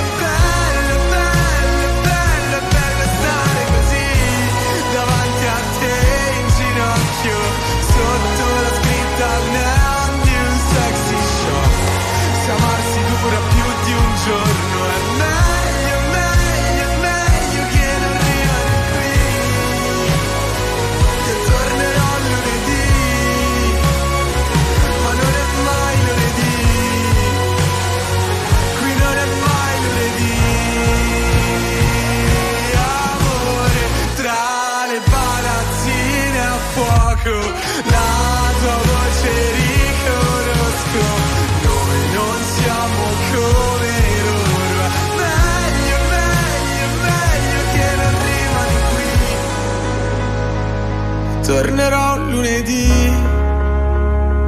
ma non è mai lunedì. Tango, Tananai su RTL 1025. Allora, come promesso in Non Stop News, adesso ci occupiamo di patente digitale, patente di guida digitale. Questa proposta della Commissione europea che sta facendo discutere per alcuni punti. Vogliamo approfondirla bene e capire quali sono le novità che in futuro potrebbero essere introdotte. Ci facciamo aiutare dal giornalista di quattro ruote, Emilio De Leidi. Buongiorno e ben ritrovato. Buongiorno, buongiorno a voi. Buongiorno, allora i titoli che leggiamo sui quotidiani eh, sono si potrà guidare già a 17 anni, in realtà non è così semplice, cioè bisogna essere accompagnati eccetera eccetera. Che cosa cambia da questo punto di vista? Poi arriviamo agli obiettivi. Ma in realtà cambia poco per l'Italia, nel senso che eh, magari eh, non è così conosciuta, ma la guida accompagnata esiste da anni da noi, Ehm, è poco praticata, ma bisogna avere conseguito la patente A, diciamo quella per, eh, dei sedicenni per eh, le moto con, eh, fino a un certo livello di potenza e essere sempre accompagnati da un guidatore esperto. Ora, eh, le norme sono così complicate eh, che di fatto è poco utilizzato questo sistema, che in realtà è molto utile perché permette poi di arrivare vera, eh, al vero conseguimento della patente con un minimo di esperienza lavorante, evitando di fare proprio quel minimo di lezioni in scuola guida che ti permettono di praticarti dei de comandi della vettura, eccetera, eccetera, ma non di avere una vera padronanza del veicolo. Quindi per l'Italia è una novità relativa. Allora, eh, tutte queste nuove regole che sta proponendo la Commissione europea eh, per aumentare la sicurezza punterebbero come obiettivo finale a eh, eliminare completamente gli incidenti stradali nel 2050. Io voglio chiederti, Emilio, se è credibile questo obiettivo. Eh, è giusto darsi degli obiettivi ambiziosi. Eh, io devo dire che storicamente, avendo ormai una certa anzianità professionale, ho visto tra i, tra i primi anni 90 e eh, oggi dimezzarsi il numero delle vittime della strada in Italia. Siamo passati da, da oltre 7.000 a 2.800 eh, decessi per incidente stradale all'anno. Eh, sono ovviamente ancora troppi, eh, bisogna fare molto da questo punto di vista, però i risultati ci sono e sono stati ottenuti da un lato con la eh, il miglioramento della sicurezza delle auto con tutta una serie di dispositivi attivi e passivi che prima non esistevano. Dall'altro lato eh, con eh, controlli un pochino più efficaci, per esempio l'introduzione della patente a punti. Di recente il ministro Salvini diceva che la patente a punti ha perso efficacia e che vuole intervenire nel quadro eh, di una eh, revisione complessiva del codice della strada che ormai si attende da anni.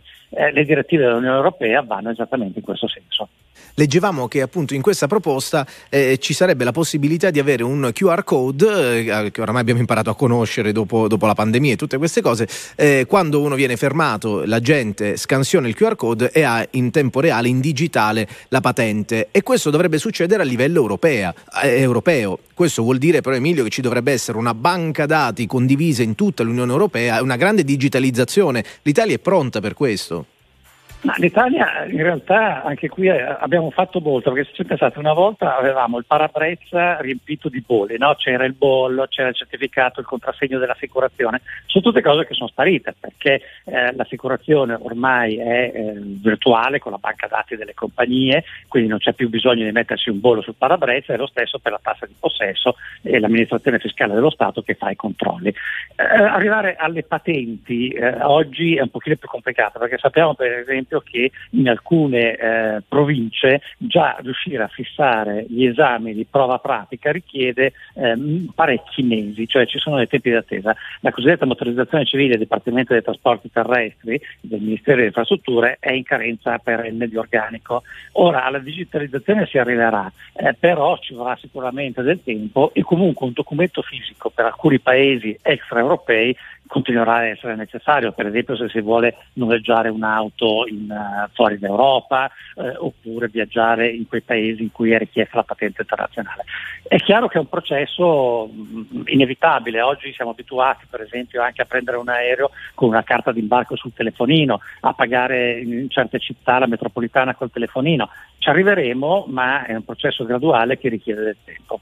Mi incuriosiva Emilio in chiusura quel passaggio che hai fatto sui punti, sui punti della patente, potrebbero davvero tramontare anche loro. No? Sapete, noi ne abbiamo tantissimi, eh, tutti e tre, perché ieri ci siamo messi quando abbiamo deciso questo spazio a verificare. Cioè potremmo anche perderla quella, quell'abitudine? No, al contrario, cioè l'idea è quella di eh, inasprire eh, e aggiungere eh, perdite di punti per alcune sanzioni. La perdita di efficacia vuol dire che mentre il deterrente all'inizio aveva funzionato, oggi risulta che lo 0,0 qualche cosa eh, di- dei titolari di patenti, che sono diverse de- decine, eh, di- 30 milioni o anche più, ehm, sono lo 0,0 a 0 punti. Eh, e questo vuol dire che nel meccanismo, secondo il ministro, qualcosa non funziona e può essere e deve essere rivisto in modo da recuperare l'efficacia e fine sicurezza stradale di quel provvedimento che ormai ha parecchi anni sulle spalle. Quindi digitale o non digitale, però il sistema dei punti non è in discussione. Semmai si va a inasprirre addirittura. peggiorarlo, sì, a renderlo più, più grave per chi, per chi fa delle infrazioni anche meno gravi di quelle attualmente eh, sottoposte a decurtazione dei punti. Grazie davvero a Emilio De Lady, ci sentiamo molto presto, buon lavoro. Grazie, saluto a voi e agli ascoltatori. A presto, a presto e buon lavoro, davvero. Eh, lo, lo abbiamo letto. Poi lo scopo sarebbe anche quello di portare i conducenti ad aggiornare le proprie competenze e conoscenze di guida, anche in materie proprio tecnologiche, per provare anche a spingere, immagino, questa transizione verso le auto ibride, verso le auto elettriche, che però vediamo non è sempre al primo posto degli interessi, dei- per esempio nel nostro paese. Sì, non ultima poi la nuova mobilità, no? si è parlato moltissimo no, di regolamentare anche i monopattini, di Mm, prevedere mm. anche lì una patente eh, e anche quelle sono tutte nuove forme che vanno studiate e vanno regolamentate per evitare che succedano degli incidenti Comunque- e purtroppo abbiamo visto. Comunque in tra- siamo in trattativa col Don, adesso Ah. vediamo come Ah, va. sì? Nel frattempo come siamo messi a punti? Tutti a posto? 25 io. Oh, 25 mi piace, tu anche 27. 27. Benissimo, io sono ferma a 20. Cioè, se ha degli Vabbè, automobilisti, Mi accontenterei vabbè, anche, potevi no? anche dire qualcosa, potevi aggiungerne anche Insomma, qualcuna. ah, vabbè, faccio 22. ne ho Va 22, bene, allora sì. vediamo come va la trattativa con il Don. A Non questo bene, punto, dopo oggi. un pezzone 1970, i Doors Light My Fire su RTL 1025.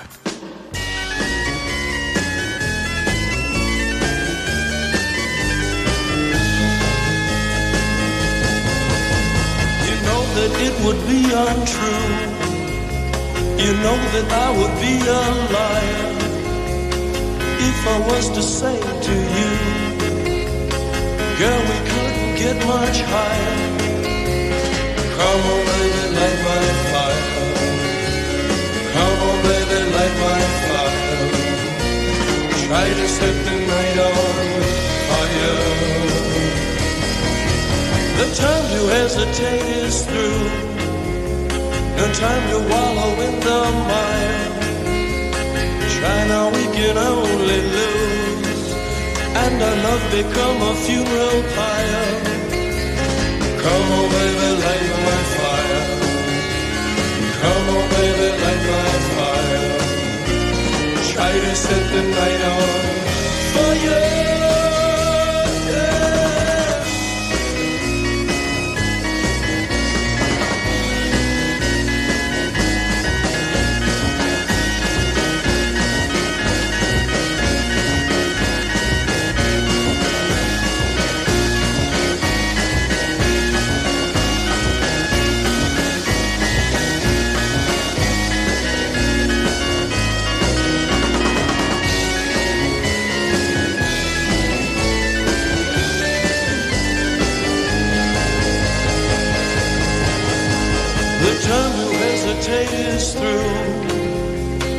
time to wallow in the mire.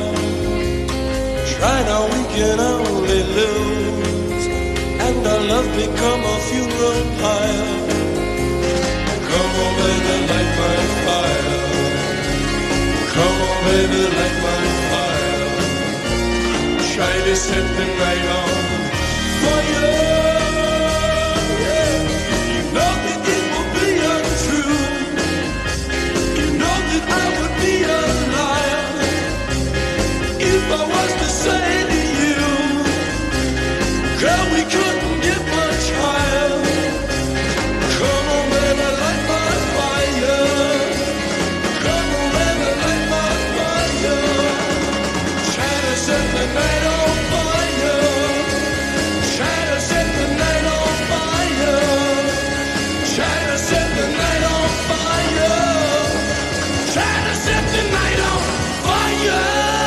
Light My Fire, Sunny Doors, eh, ma che meraviglia anche questo, questa, pic- questa base, la sentiamo qualche nota dai su. Ricky. Cos'era un Hammond? Era Cos'è? un organo Eh, Hammond, sì. Meraviglioso, meraviglioso. Ricky, il nostro regista, è trattativa col Don? È andata Niente, male. oggi niente, negativo. oggi. Allora lo salutiamo da qui, ciao Don, e invece gli ospiti della prossima ora. Nella prossima ora parliamo ancora di lavoro con quei dati da cui siamo partiti nella nostra linea diretta con Massimiliano Valeri, direttore del Censis, con Ernesto Assanti invece ricorderemo Lucio Dalla e Lucio Battisti e infine con Carlo Cottarelli, economista e senatore del PD, il punto sull'attualità politica ed economica. 7.59 minuti, anzi le 8 in questo istante, tutte le ultime notizie dall'Italia e dal mondo nel giornale orario in redazione a Milano. Giovanni Perria.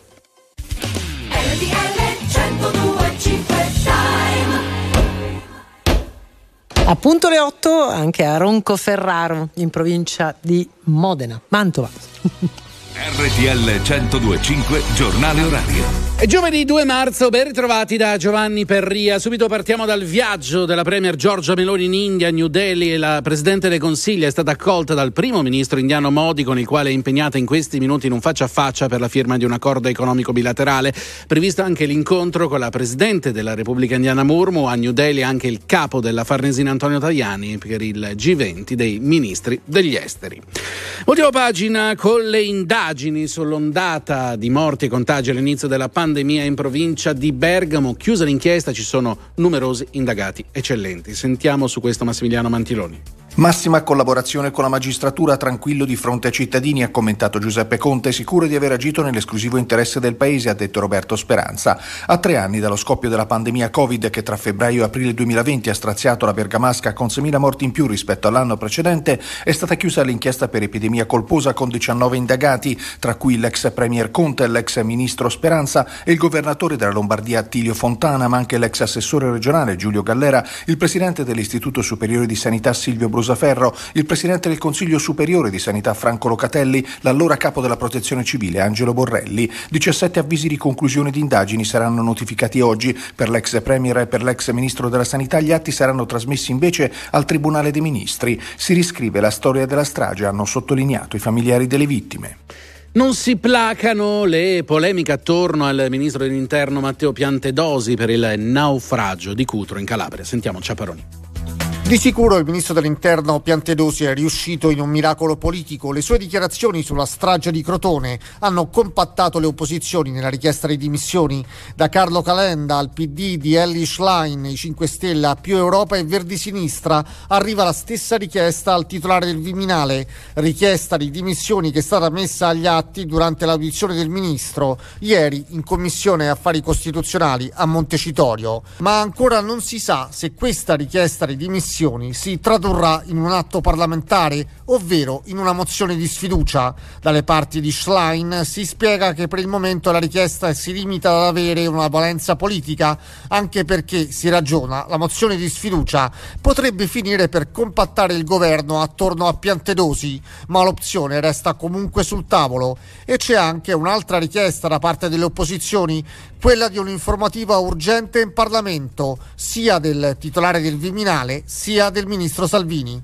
Il Presidente della Repubblica Sergio Mattarella sarà oggi a Crotone per rendere omaggio alle 67 vittime del naufragio in Calabria. Si recherà al Palasport dove è stata allestita la Camera Ardente. La cronaca d'Arcori in provincia di Monza Brianza, una 34enne che ignota è stata arrestata dai carabinieri per aver accoltellato il marito, un italiano di 76 anni. A dare l'allarme è stata la stessa donna che ha chiamato i carabinieri. L'uomo è stato ricoverato in gravi condizioni ma non è in pericolo di vita. Il fatto è avvenuto al termine di una lite tra i due. E chiudiamo con lo sport, il calcio. La Roma ha già annunciato ricorso dopo la decisione del giudice sportivo di sanzionare José Mourinho con due giornate di squalifica e 10.000 euro di multa. La punizione per l'alterco tra l'allenatore e il quarto uomo nel corso del match tra i giallorossi e la Cremonese. Non ci sono altre notizie per il momento, ora meteo e poi informazioni sul traffico. Previsioni del tempo. Un saluto ben ritrovati da Fabio Dalio di Trebi Meteo. In queste ore il maltempo continua a insistere su ampie zone d'Italia per effetto di un vortice ciclonico che tra la Sardegna e il Mar Tirreno continua a determinare piogge, rovesce a più riprese, in particolare sul versante tirrenico tra il Lazio e la Campania, anche a sfondo temporalesco. Fenomeni in movimento poi verso il comparto adriatico. Residue piogge su parte della Valpadana ma con tempo che andrà migliorando nelle prossime ore. Dettagli su Trebi Meteo. Via Radio.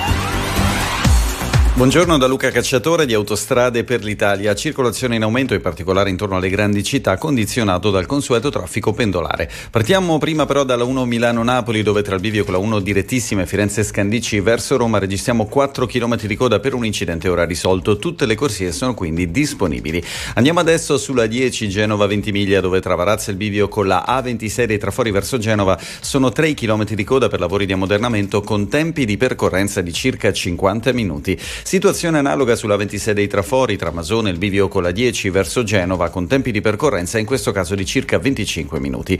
Andiamo sulla 11 Firenze-Pisa Nord dove tra Firenze Ovest e Firenze Peretola verso Firenze ci sono 3 km di coda per traffico sulla viabilità cittadina e flussi intensi in conclusione anche sulla 4 Milano-Brescia tra Monza e Viale Certosa verso Torino e situazione analoga in direzione opposta. Da Autostrade per l'Italia è tutto, vi auguro buon viaggio. Non c'è altro, a più tardi e buon viaggio. Il prossimo giornale orario fra meno di un'ora.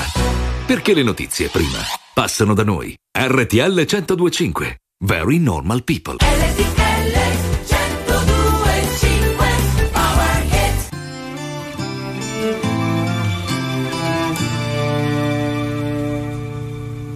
Campi sconfinati che si arrendono alla sera, qualche finestra accesa, mentre il vento arpeggia una ringhiera, tu vivresti qui per sempre, dici che dovrei staccare un po' la mente, ma io... Ma io lavoro per non stare con te. Preferisco il rumore delle metro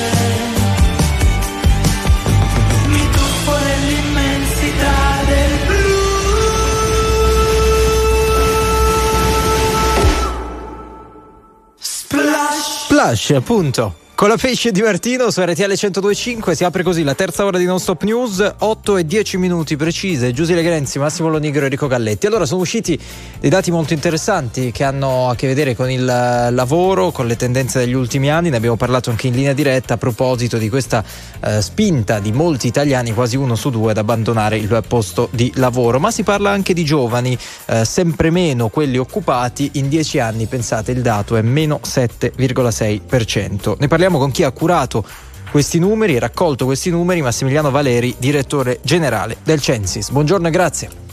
Buongiorno, buongiorno a voi. Allora, intanto le chiediamo uh, se sono dati che vi aspettavate, erano dati attesi o forse immaginavate qualcosa di, di, di più positivo, di meglio? Ma per certi versi attesi sì, perché mh, si sta scaricando sul mercato del lavoro gli effetti di quella radicale transizione demografica che il Paese sta vivendo. Noi da molti anni abbiamo un intenso processo di denatalità quindi il primo problema, eh, che lo vedremo ancora di più nei prossimi anni e nei prossimi decenni, è il fatto che il numero dei giovani sta diminuendo obiettivamente, quindi prima ancora del, di problemi di, del tasso di disoccupazione giovanile, noi abbiamo una popolazione nelle fasce di età più giovani che si sta restringendo e questo è il primo problema. Eh, il secondo significativo cambiamento che sta avvenendo nel mercato del lavoro e che è diventato molto più mobile. Eh, abbiamo molto parlato in questi mesi di quel fenomeno delle grandi dimissioni, Great Resignation come dicono in America, cioè è aumentato molto il numero delle dimissioni volontarie. Ma il problema è che eh, mobilità spesso fa rima con precarietà, perché ad esempio eh, quando parliamo di giovani e in particolare di donne giovani che lavorano, beh, più del 46% hanno un'occupazione con contratti non standard, cioè o contratti a tempo determinato o part-time, in molti casi involontario, oppure delle collaborazioni. Questo quindi aumenta anche eh, la voglia di cercare un contratto e un'occupazione migliore, il che spiega il grande numero eh, di dimissioni volontarie. Certo. Quindi da una, da una parte gli effetti della demografia, dall'altra parte in particolare per le giovani generazioni un lavoro che nella gran parte dei casi non è soddisfacente e spinge a una continua ricerca. Dunque, anche per effetto, ci spiegava, di questo calo demografico, la forza lavoro in Italia sta diminuendo. Allora, una proposta come quella di cui sentiamo parlare da un po' di tempo, tipo la settimana lavorativa di quattro giorni, sarebbe sostenibile nel nostro paese, dato che abbiamo così pochi lavoratori? Ma noi abbiamo da una parte pochi lavoratori e abbiamo anche un altro problema, delle retribuzioni che eh, sono negli ultimi 30 anni di fatto rimaste ferme. Eh, è un caso molto particolare, l'Italia è l'unico caso tra tutti i paesi sviluppati, tra tutti i paesi dell'area OXE, in cui negli ultimi 30 anni, sostanzialmente tra il 1990 e il 2020, abbiamo avuto una riduzione delle retribuzioni medie lorde annue sono diminuite di quasi il 3%. Eh, nello stesso periodo, ad esempio, in Francia o in Germania sono aumentate di oltre 30 punti, nel Regno Unito di oltre 40 punti. Quindi che la soluzione sia eh, la settimana corta o trovare eh, altre forme, ad esempio alleggerendo la pressione fiscale, il famoso tema del cuneo fiscale, il tema di ridare eh, potere d'acquisto ai lavoratori attraverso quindi anche un aumento delle retribuzioni è assolutamente nell'agenda.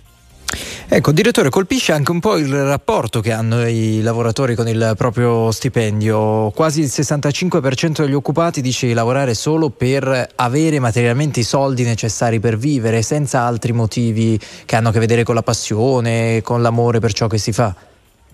Questo è molto significativo. Quel dato, tra l'altro, è più alto soprattutto quando parliamo di eh, operai, lavoratori esecutivi e anche, anche, i giovani. Il punto qual è?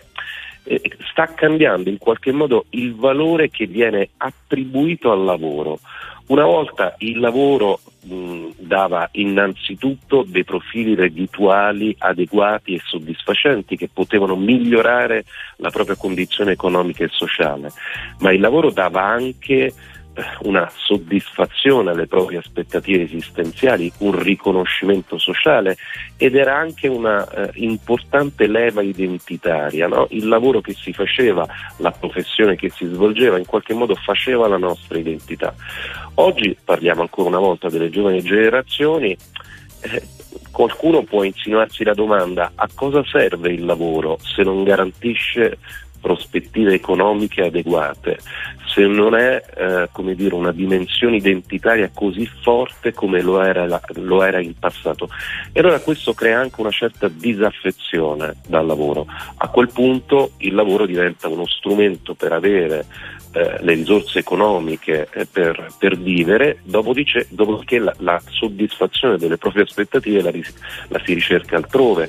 Questo è un cambiamento significativo, eh, soprattutto i giovani cercano, quando sono alla ricerca di un'occupazione, anche qualità della vita eh, essendo in qualche modo stati scottati da un'offerta di lavoro che non li soddisfano, li gratifica in pieno da un punto di vista economico, da un punto di vista del, eh, di carriera, eccetera, allora a quel punto eh, preferiscono dei, degli impieghi che però possano sposarsi con una buona qualità della vita. Ecco, quindi dire... anche con sì. una componente ad esempio di lavoro da remoto. Esatto, eccetera. esatto. Ecco, stavo chiedendo direttore, in realtà la, stiamo un po' raccontando così, ma mi sembra, sentendola tra l'altro raccontare da lei, un, un, un fortissima inversione di tendenza, cioè, ma non rispetto a cent'anni fa, rispetto a vent'anni fa o a trenta. Assolutamente sì, guardi, il, il, lavoro, il mercato del lavoro è uno dei contesti sociali, diciamo così, sottoposti a, a maggiori fattori di pressione e di cambiamento.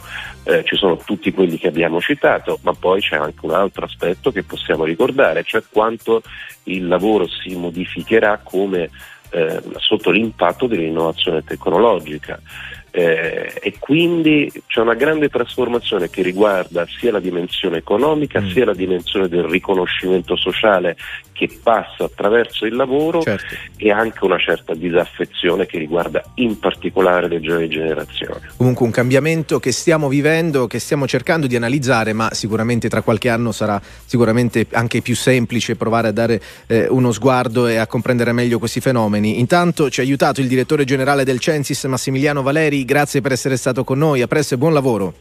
Grazie a voi. La Premier Giorgia Meloni è a New Delhi in India al palazzo presidenziale Rashtrapati, la cerimonia di benvenuto, poi gli incontri con il primo ministro Modi e la presidente della Repubblica d'India Murmu. Rafforzeremo i nostri rapporti bilaterali con l'India, ha dichiarato la Premier Meloni. Chiusa l'inchiesta per epidemia colposa sulle migliaia di vittime Covid in provincia di Bergamo nel 2020, 19 gli indagati tra cui l'ex Premier Conte, l'ex Ministro della Salute Speranza e il governatore della Lombardia Fontana. Si riscrive la storia, affermano i familiari delle vittime. Il calcio, la Roma ha già annunciato ricorso dopo la decisione del giudice sportivo di sanzionare José Mourinho con due giornate di squalifica e 10.000 euro di multa. La punizione per l'alterco tra l'allenatore e il quarto uomo. Nel corso del match tra i giallorossi e la Cremonese. 8 e 18 minuti, non ci sono altre notizie, le prossime arriveranno puntuali nell'edizione flash delle 8 e 30, adesso linea ai colleghi di Autostrade per l'Italia. Via Radio. Grazie per la linea, buongiorno da Luca Cacciatore. Circolazione intensa, in particolare intorno alle grandi città, condizionato dal consueto traffico pendolare. Partiamo subito dalla 1 Milano-Napoli, dove tra il bivio con la 1 direttissima e Firenze-Scandicci verso Roma registriamo un chilometro di coda per un incidente ora risolto, dunque tutte le corsie sono adesso disponibili.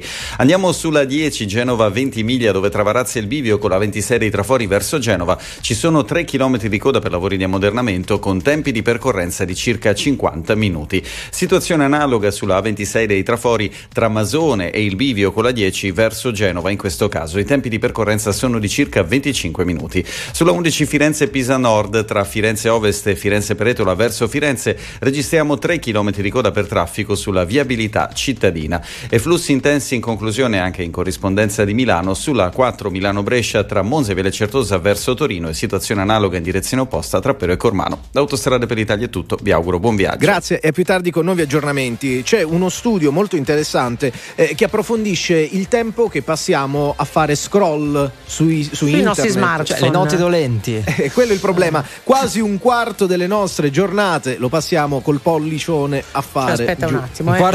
se- se- se- sei ore, ma otto le dormiamo. Esatto. Quindi io direi che Meno siamo messi, siamo messi malissimo. Siamo messi Ma non malissimo. solo, questo studio dimostra che proprio si altera la nostra percezione del Per tempo, forza, non ci accorgiamo del tempo che passa. Viviamo in due mondi. Ma che brutta cosa è. Chiamate Morelli un attimo. Mettiamoci mano, per favore. Mettiamoci mano. State con noi.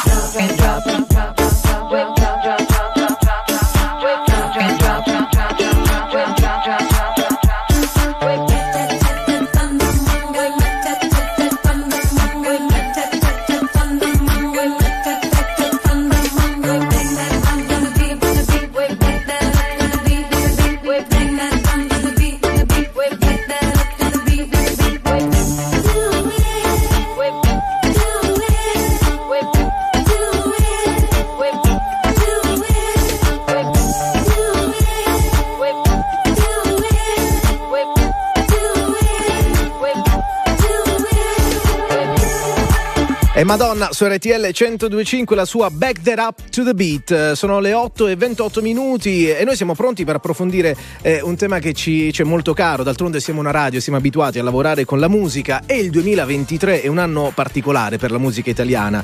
Due giganti, Lucio Dalla, Lucio Battisti, avrebbero compiuto 80 anni. Il primo, lo sappiamo bene, è nato il 4 marzo, il secondo il 5 marzo, entrambi del 1943. Qual è l'eredità che ci hanno lasciato? Lo capiamo insieme oggi con Ernesto Assante in libreria con Lucio Battisti, edito da Mondadori. Buongiorno e benvenuto. Buongiorno a voi, grazie. Eh, aveva già scritto, avevi già scritto anche di Lucio Dalla in passato, naturalmente, quindi sono due personaggioni che conosci molto bene. Io mi rendo conto che è difficile no? eh, fare una sorta di sintesi par- parlando di questi due mostri della, della musica italiana, però da dove si parte per raccontare Lucio Battisti? Da Lucio Battisti si parte per gli anni 60 necessariamente perché è stato, ehm, adesso perdonami la battuta, da solo, anzi con Mogol loro due sono stati i nostri Beatles, sono stati quelli che hanno cambiato eh, il modo di fare canzoni in Italia raggiungendo un pubblico di giovani eh, che prima sostanzialmente non c'era eh, e cambiando radicalmente il modo di fare canzone, di scrivere, di cantare di suonare la canzone italiana. Non è poco direi. Allora, il tuo libro, Ernesto, Ernesto Assante, parla molto di quelle canzoni che, come scrivi, hanno fatto piangere, hanno fatto ridere, hanno fatto innamorare, hanno fatto pensare, no? Una generazione intera. E inevitabilmente si concentra molto anche sul sodalizio tra Lucio Battisti e Mogol. Oggi Mogol fa un'intervista e a proposito di quella lunga collaborazione dice al primo incontro io dissi a Battisti che la sua musica, beh, non era un granché. E quante sono e quanto soprattutto sono affascinanti le tante storie così che hanno che vedere con grandi artisti italiani.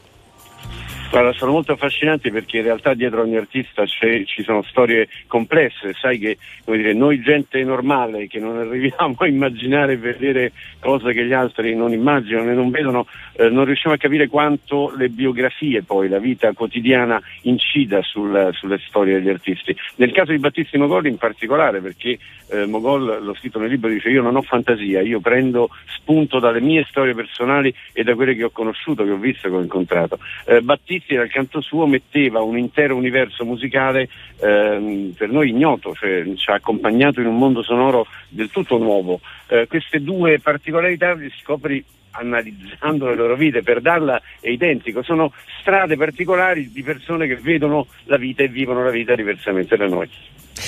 Allora abbiamo Mogola a un certo punto eh, arriva, arriva, Panella e, e, molti di coloro che seguivano, seguivano, il primo Battisti rimangono, non lo so, forse possiamo trovare delle parole tipo disorientati, non lo riconoscono più.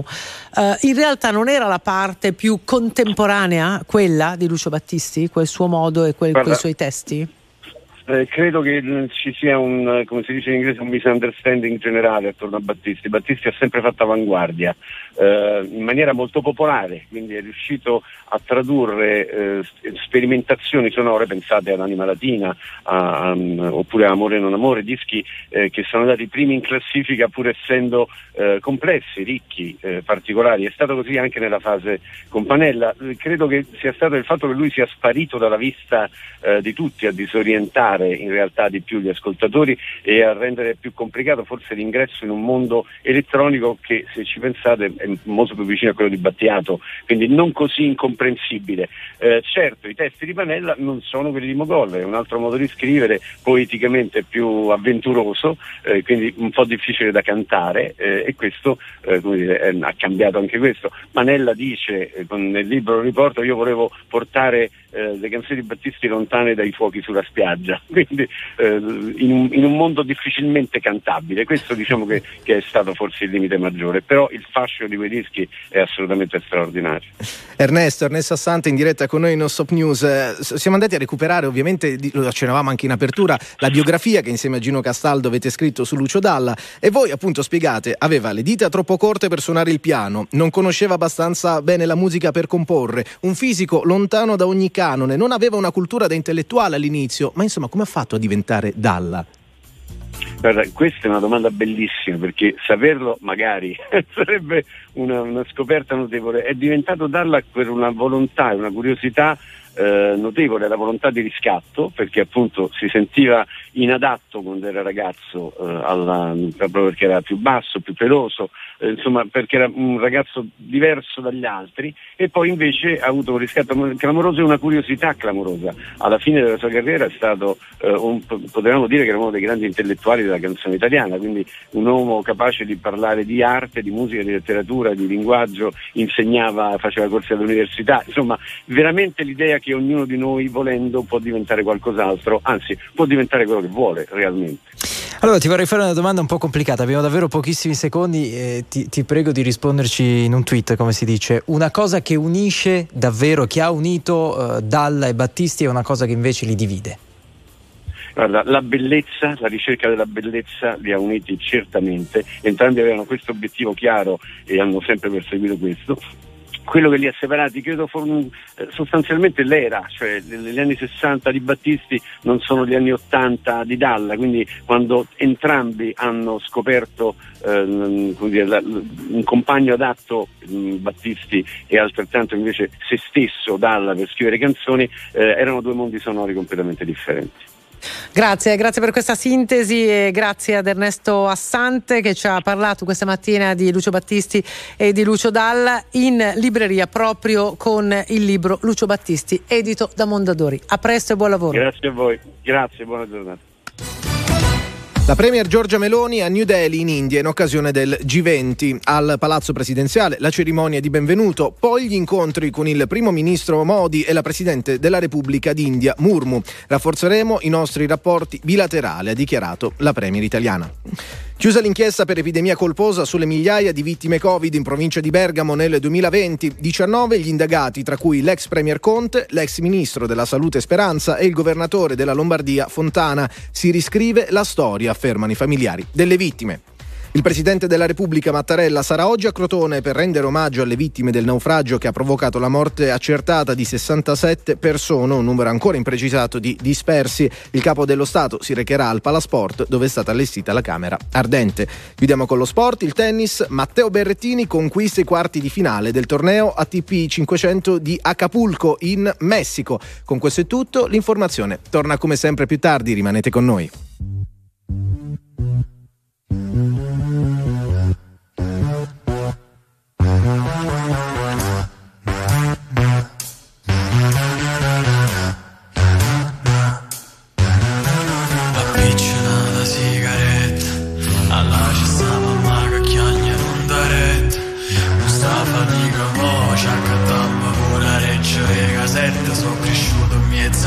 Saccio che la come aspetta Tu vogliono lo sistema Mo così sta fatta cosa in mezza via È meglio a te ne fierro a le rosa Vado ma sta carcerata Sull'omme casa mi facevo le mani quella che chi lo me frate E mi fa male cuore, sai pure tu. Non ci vaga a scuola, no ma non ci vaga più Acchiappa una caiola con un chile fu Mare mo sta fuori, non posso fare più Non ti preoccupare io, fuori, ci sto mare La rete sbarra sotto cielo, ci sto mare fuori Ci sto mare fuori,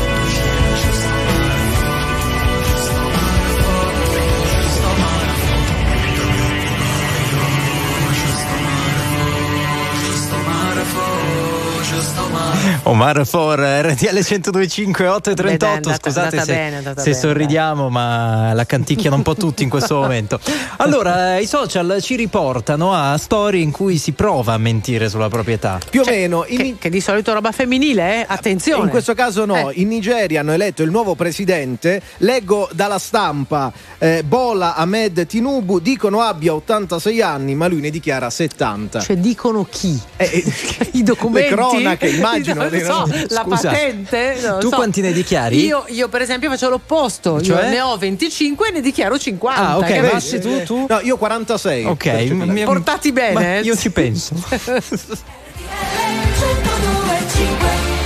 Non puoi combattere una guerra da solo. Il cuore è un'armatura, ci salva ma si consuma.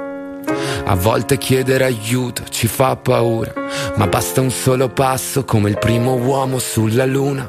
Perché da fuori non si vede quante volte hai pianto. Si nasce soli e si muore nel cuore di qualcun altro. Siamo angeli con un'ala soltanto e riusciremo a volare solo restando l'uno accanto all'altro. Camminerò a un passo da te e fermeremo il vento come dentro agli uragani, supereroi come io e te. Se avrai paura allora stringimi le mani perché siamo invincibili vicini e ovunque andrò sarai con me, supereroi, solo io e te. Due gocce di pioggia che salvano il mondo dalle nuvole. Ci sono ferite che non se ne vanno nemmeno col tempo. Più profonde di quello che sembrano. Guariscono sopra la pelle ma in fondo ti cambiano dentro. Ho versato così tante lacrime fino ad odiare me stesso. Ma ogni volta che ho toccato il fondo tu c'eri lo stesso. Oh. Quando siamo distanti ogni volta che piangi piange pure il cielo. Non ho molto da darti ma ti giuro che camminerò un passo da te e fermeremo il vento come dentro agli uragani, supereroi come io e te. Se avrai paura allora stringimi le mani, perché siamo invincibili vicini e ovunque andrò sarai con me, supereroi solo io e te. Due gocce di pioggia che salvano il mondo mi basta un attimo e capisco che ogni cicatrice tu anche mi. Mi basta un attimo per dirti che con te ogni posto è casa mia. Perché siamo invincibili vicini E ovunque andrò sarai con me Supereroi solo io e te. Due gocce di pioggia che salvano il mondo dalle nuvole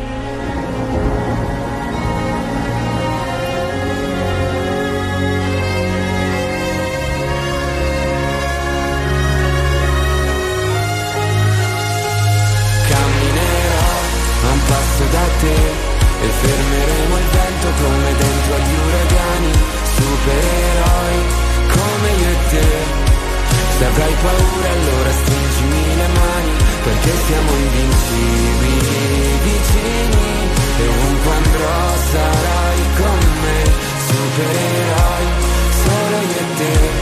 Due gocce di pioggia che salvano il mondo dalle nuvole. E Mr. Rain con Supereroi alle 8.46 minuti eh, entriamo nella stretta attualità politica ma anche economica, magari gli chiediamo anche chi sono i supereroi di oggi giusto per stare in tema. È con noi eh, Carlo Cottarelli, economista e senatore del Partito Democratico. Buongiorno e benvenuto su RTL.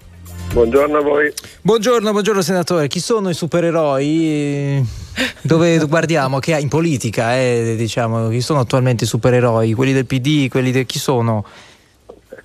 Allora, non mi sembra che ci siano tantissimi supereroi nella politica. Eh. C'è tanta, c'è tanta gente che si dà da fare, adesso non voglio fare quello che fa le frasi retoriche, ma tanta gente si dà da fare, sono quelli i veri supereroi. Ecco. Mm, però qualcuno ha detto abbiamo una nuova supereroina, no? la nuova segretaria del Partito Democratico, Ellie Schlein, eh, dopo le primarie abbiamo visto come è andata e diciamo che ieri è stata una, un- una prima volta ecco, da segretaria del Partito Democratico quando ha risposto a tono al Ministro dell'Interno sulla questione migranti invitandolo a lasciare. Piantedosi gli ha risposto sono pronto a prendermi le mie responsabilità. Insomma, queste prime ore di Ellie Schlein l'hanno convinta oppure no?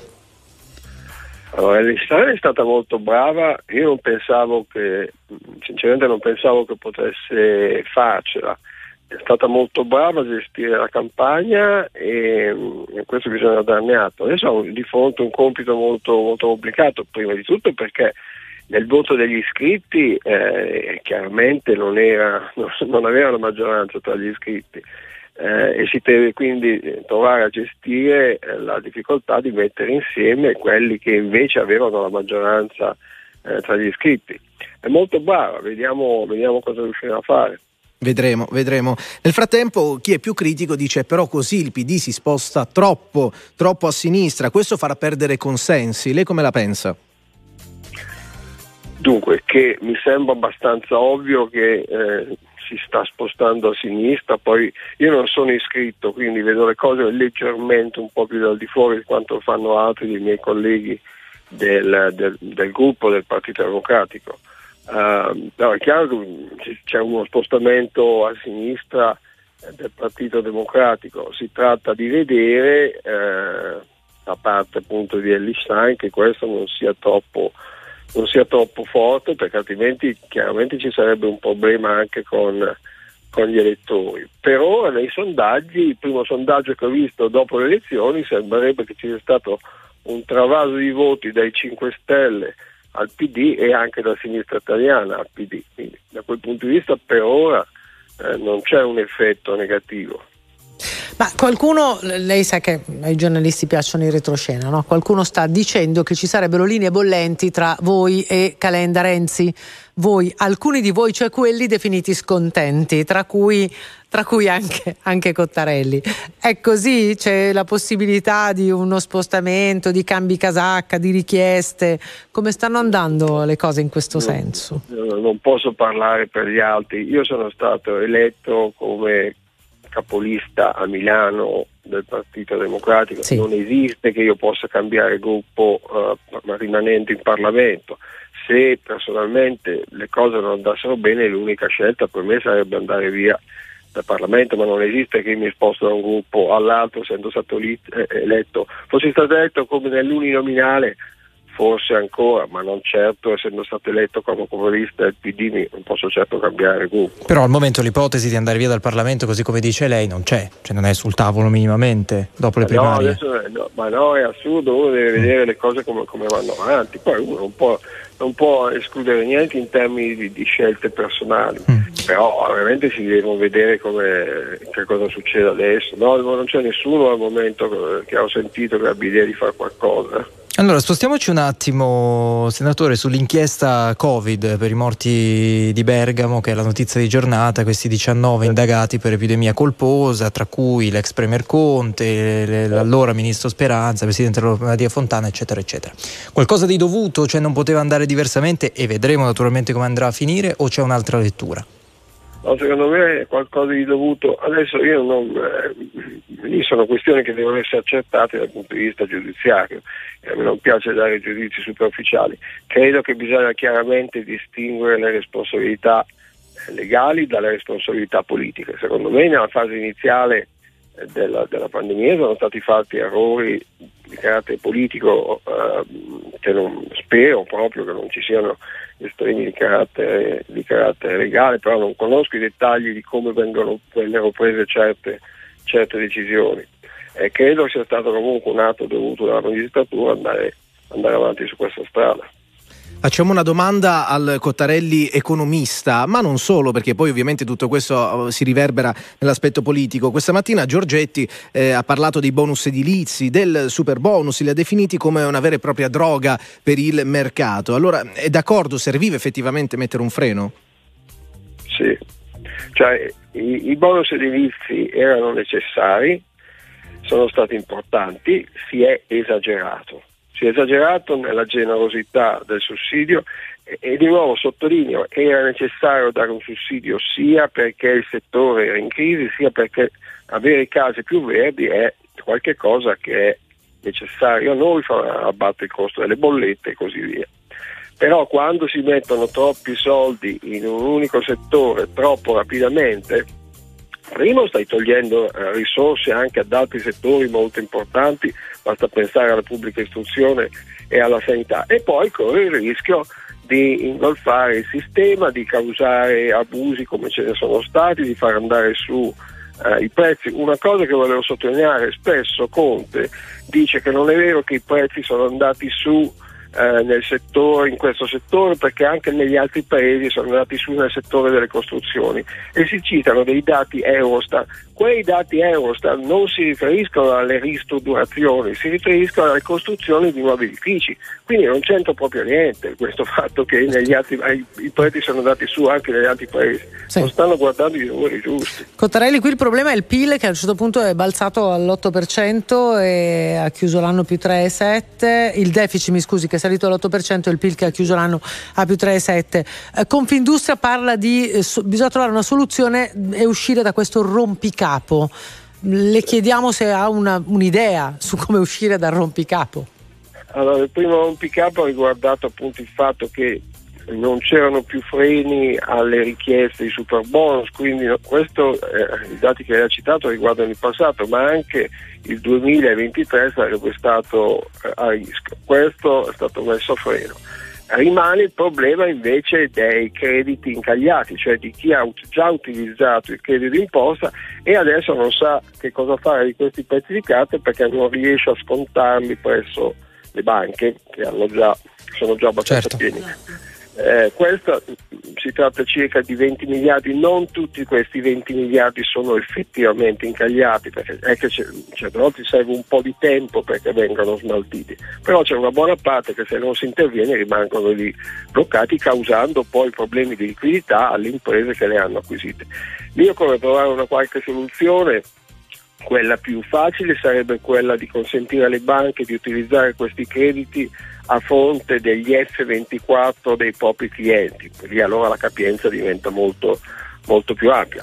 Eh, se questo costa troppo magari lo si può fare soltanto in parte, ma qualcosa deve essere fatto. Allora, in una battuta, giusto per chiudere l'attualità, ricordando che oggi, lo dicevamo prima, il Presidente della Repubblica sarà a Crotone e continua evidentemente lo scontro politico dopo la tragedia che ha portato alla morte di 67 migranti in Calabria. Risposta telegrafica, Cottarelli, eh, Piantedosi deve lasciare alla ragione Schlein? Perlomeno Piantedosi deve, deve, deve smettere di parlare perché ogni volta che dice qualcosa dice sbagliata, quindi perlomeno deve fare quello. Ecco. Però non ci sono i presupposti perché lasci il suo ruolo. Perché si dimetta. Mm. Per quanto mi riguarda sì, eh, sarebbe opportuno. Eh, però insomma immagino che questo non avverrà, ma che almeno faccia un corso di comunicazione fatto di due parole, stai zitto. Chiarissimo. Carlo Cottarelli, economista, senatore del PD, grazie per essere stato con noi, arrivederci. Arrivederci, grazie. Signore e signori, tra poco la famiglia giù al nord.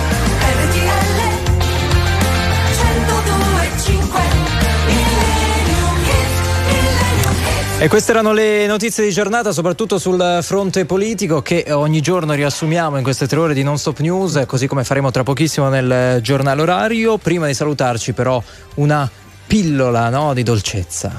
Mm, sì, mm, un po' così. 1973, intanto cominciamo, io la prendo larga, eh. The Eagles con Desperado.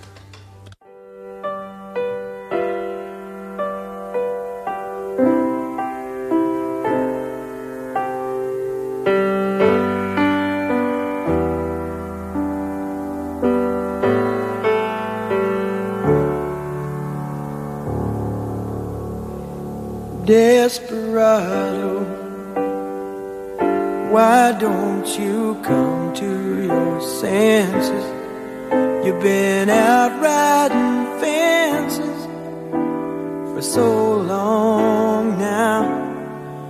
Oh, you're a hard one, but I know that you got your reasons. These things that are pleasing you can hurt you somehow. Don't you draw the queen of diamonds, boy? She'll beat you if she's able. You know the queen of hearts is always your best bet. Now it seems to me some fine things have been laid upon your table, but you only want the ones that you can't get. Desperado, oh, you ain't getting no younger. Your pain and your hunger, they're driving you home. And freedom, oh, that's just some people talking. Your prison is walking through this world all alone. Don't your feet get cold in the? The sky won't snow and the sun won't shine. It's hard to tell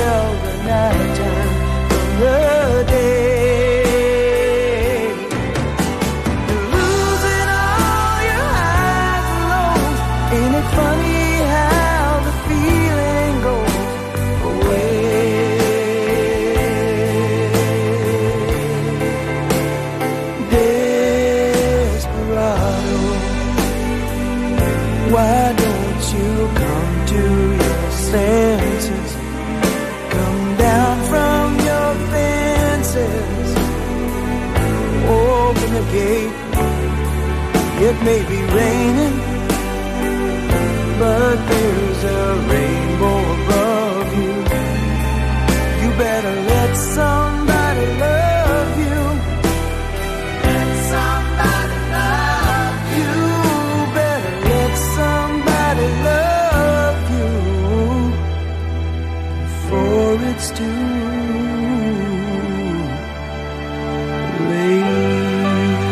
Pochi secondi al termine di nostro news in questo giovedì 2 marzo, grazie ai nostri registi di oggi che sono eh, Ricky Aristarco, Gigi Resta Pio Ingegno a Roma, Andy Ceccarelli. Grazie ai nostri ospiti e naturalmente a Giovanni Perria che è stato in redazione a Milano. Da domani a domenica ai colleghi del weekend noi ci ritroviamo lunedì con Massimo Lonigro. Con Giusile Grenzi. Ed Enrico Galletti. Ciao. Ciao. grazie.